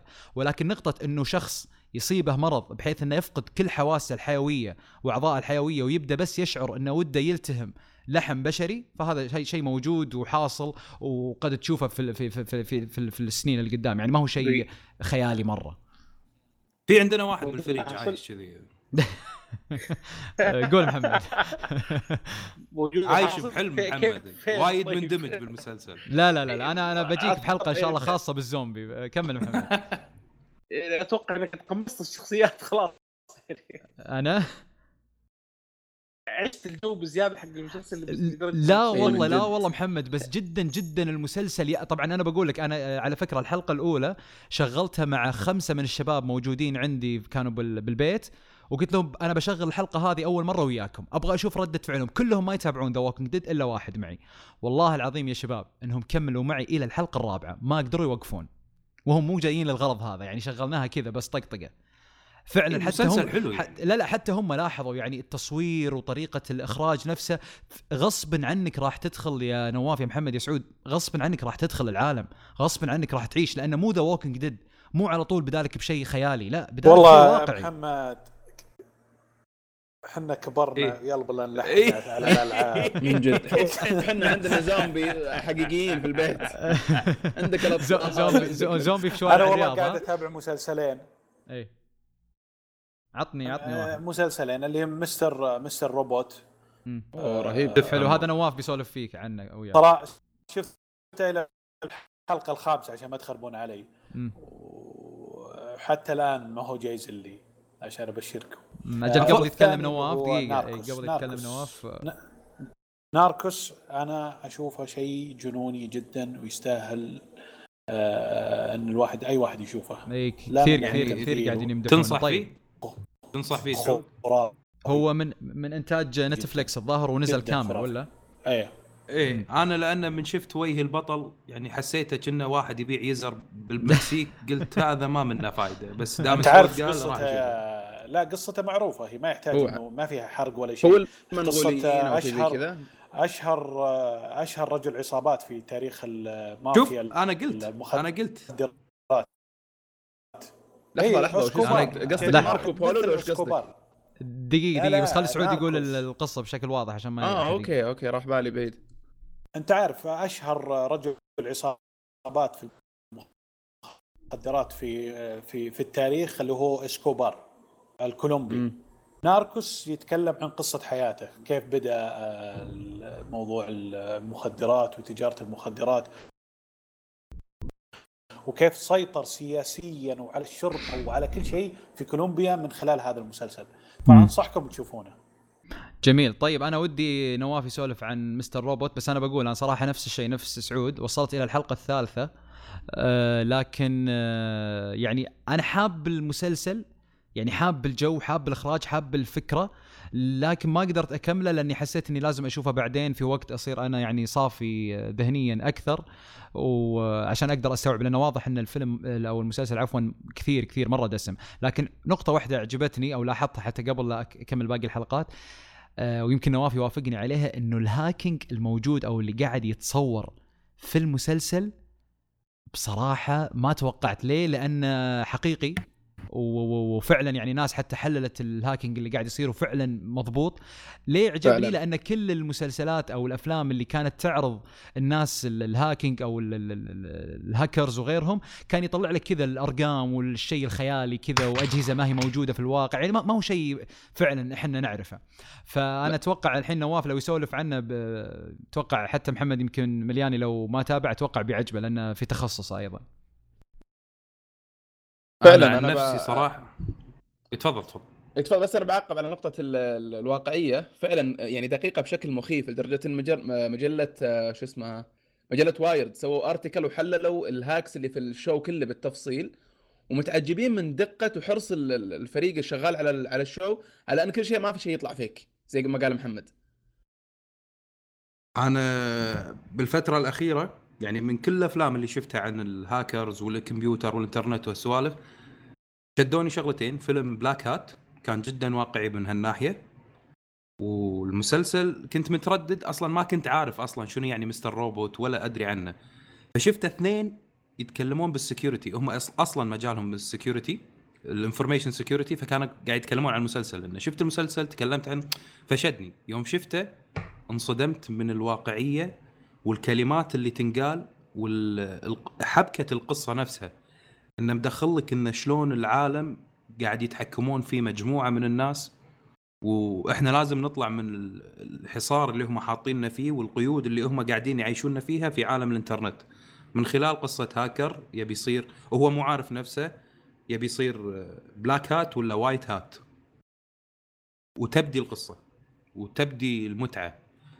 بالنسبة لي كان الكلمات اللي تنقال وقصة المسلسل شدتني أكثر من الهاكرز اللي أو أشياء الهاكرز والبرامج. البرامج اللي كانت تنعرض فعلا برامج هاكرز برامج م. تستخدم في الهاكينج. وكيف تسلسل الأندريشن و...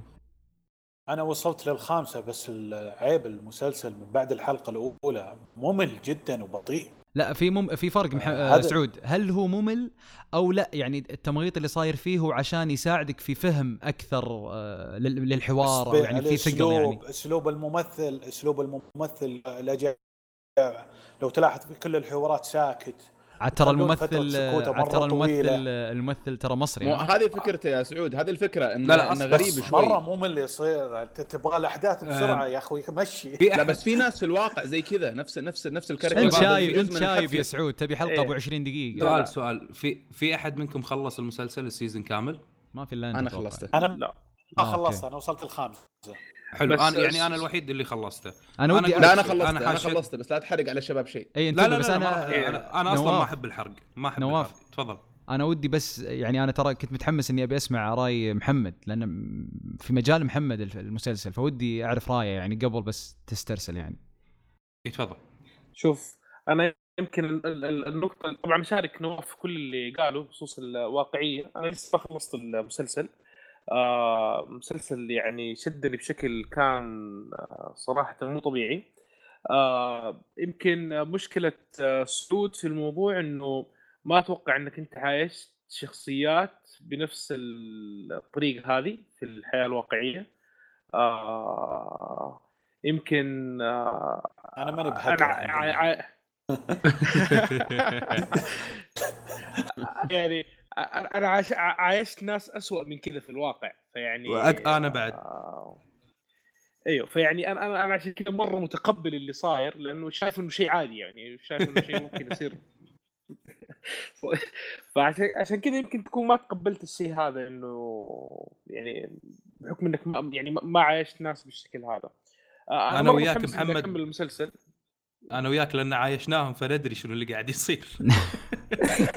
لا والله انا بس المقصد انه الاحداث مره مره غريبه بطيئه، يعني لو ما شفت مثلا في حلقه من الحلقات لو ما شفتها كامله ما ضاع عليك شيء من قصه المسلسل. الظاهر الثالثه اي فعلا يعني يعني لو تصدق عاد واحد في بودكاست يقول عكس عكس الكلام هذا نزول يعني بالضبط، لأن في أشياء مخفية، ترى مو مخفية يعني في أشياء يبغى يبغالك تفتح مضبوط. هي زي البازل. أنا ما أتكلم عن أشياء تقنية يا أبو أبو يا أخي. أنا فاهمك أنا فاهمك أنا لكن هي ترى زي البازل، في أشياء تشوفها اليوم تفهمها بعد أسبوعين. سلسلها شوف ما أدري أنا كذا بس أحس يمكن المسلسل دقيقة بس في تقاطع لأنه بالأصوات. إيه محمد كمل. أحس المسلسل موجه للجيكس مرة كذا بشكل كبير، يعني ما أعرف إذا توافق تشاركني في الجزئية هذه ولا. والله شوف أنا بداية أول حلقتين حسيت إنه موجه لهذه الفئة، بعدين حاشني نفس اللي حاش سعود من بعد الحلقة الرابعة الخامسة حسيت إنه ليه متى يعني خلاص حبيبي مشي القصة، أبي أشوف شنو اللي آه بيصير بعدين. يعني في في بس أنا الشيء اللي قاله سعود معناته صحيح يعني للفترة اللي واقف عندها سعود. بعد الحلقة السابعة أي سعود راح ينصدم من اللي راح يصير بعدين. اشوى يلا زين حمس. طيب جميل شوي. بس اخر شيء ودي اتكلم فيه عن المسلسل نفسه، ونحاول ان نخليه بدون حرق، لكن اذا في احد متحفظ يعني من المستمعين يخطر الجزئيه هذه. نواف صار شيء لا تحرق علي. طيب لا لا ما راح احرق، لا ما هي حرق، بس انا خاف في ناس يعني تدري عندنا في السعوديه شوي يتحسسون زياده بالحرق، يعني لو تجي الحين تتكلم عن قد فاهم يقول لك لا تحرق، تتكلم عن تايتانيك يقول لك لا تحرق، ايش دعوه عرفت. أه المهم أه نواف في سالفة صارت في في الحلقة الأخيرة، وأجلوا الحلقة حتى أجلوا عرض الحلقة بسبب السالفة هذه. ودي تشرحها بشكل عام كذا بشكل يعني جدا سطحي عشان ما يصير في سبويلر. هو في الأحداث اللي صارت بأمريكا التفجير، أو إنه في واحد ذبح كم شخص بمدرسة أو شغلة كذي، هذا شيء حقيقي اي صار. فكانت طيب. في بعض الاحداث مشابهه حق الشيء هذا فاجلوها انه على الاحداث وان الناس يعني كانوا كاتبين الحلقه الاخيره بنفس تقريبا الواقع اللي صارت، فصارت أه مشاكل او شيء، ولا هم لا نفسهم لا لا قرروا ياجلون؟ لا لا ان التاجيل كان مقرر انه يكون، لان هي كانت المفروض تنعرض ثمانية وعشرين ثمانية انعرضت اثنين تسعة، فبسبب الاحداث اللي صارت الشغب اللي صار وعلى الشرطه وعلى اللي صار أي. ف كان في بعض الشبه بين الاثنين وبعض مثل الريفرنس او الحديث اللي يعني قطات انه قاعد تصير، فقالوا بلا اللوية هذه خلينا ناجلها، فتاجلت الحلقه لغايه اثنين تسعة ونزلت ونزلت وكانت مرضيه. يعني السيزون الاول كان مرضي بالنسبه لك؟ بالنسبه لي كانت الحلقه خياليه. تنصح اي احد ما له بالهاك وما له بالتقنيه وما هو جيكس اصلا انه يشوف المسلسل ولا ما له فيه؟ آه إيه بس في قصة. إن في قصة في في يعني مثلا بعض الكلمات بعض الأحداث ممكن انه يعني الناس اللي ما تعرف بالتكنولوجيا او م.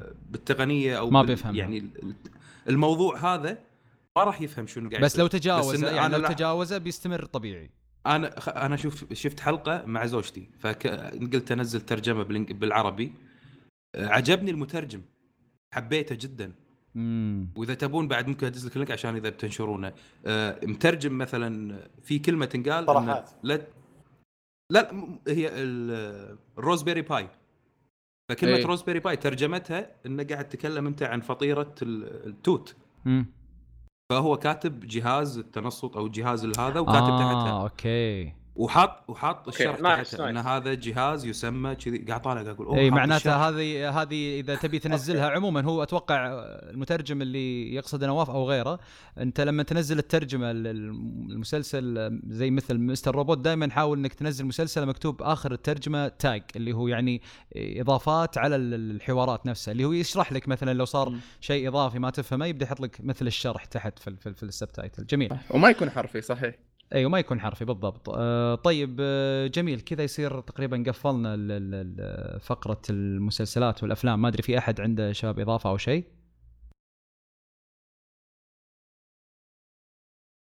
أنا اكتفيت. الله يعط الله يعطيكم العافية وسهرنا الشياب اللي ويانا آه لكن الله يعطيهم العافية ما قصروا. آه نورتونا وشرفتونا وسامحونا على القصور، ما قدم لكم لا شاي ولا قهوة فيعني سامحونا على القصور. نعطيكم مكونات سابوكس بعدين نسحبنا بعدين. أول شيء الله يعطيكم العافية واستمتعت صراحة بالسواليف معكم. الله يعافيك. شرفت بمعرفة نواف، يعني أول مرة أسمع صوته وقعد معه في في هالجلسة الجميلة. إن شاء الله تكون يعني الناس تستمتع بهذا الحلقة والله يعطيكم العافية. أكيد أكيد وجود صوتكم. محمد ودك تقول شيء؟ لا لا تشرفت معرفتك. انا اول مره كنت اقابل او يعني اتكلم مع نواف، تشرفت معرفتك ويعني انبسطت معاكم في الحلقه بشكل كبير. جميل جميل. نواف ودك تشرف لي الله يسلمك. اي والله انا يعني خالد وانت محمد صراحه يعني شهادتي مجروحه فيكم من الحلقه اللي فاتت معاكم، بس صراحه اذا ودك تمدحني اكثر ترى ابدا ما اعارض يعني. بعدين بعدين بس صراحه فعلا تشرفت باخوي سعود واخوي محمد صراحه، يعني عقليات تشرف ان انا اتحدث معاهم واتكلم، وشرف لي صراحه ان انا اكون معاكم. مشكورين. الله يعطيكم العافيه, العافية. خلاص يكفي كذا جرعه رسميات خنفلها الحين نرجع مره ثانيه. يعطيكم العافيه شباب واعزائنا المستمعين، اتمنى انكم استمتعتوا بالحلقه هذه. اكيد ودنا نختم مع ابو ميار خاتمه مميزه. الله يعطيكم العافية شباب، حلقة دسمة جدا ومواضيع رائعة. أحب أشكر الضيوف طبعا، ومحمد ونواف ومحمد ملياني برضو سعود الهواوي، وإن شاء الله ما تكون آخر مرة يحلون علينا ضيوف.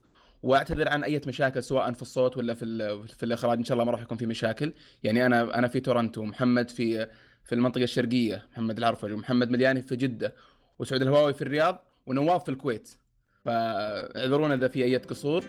ونشوفكم إن شاء الله في الحلقة القادمة. نشوفكم على خير. السلام عليكم.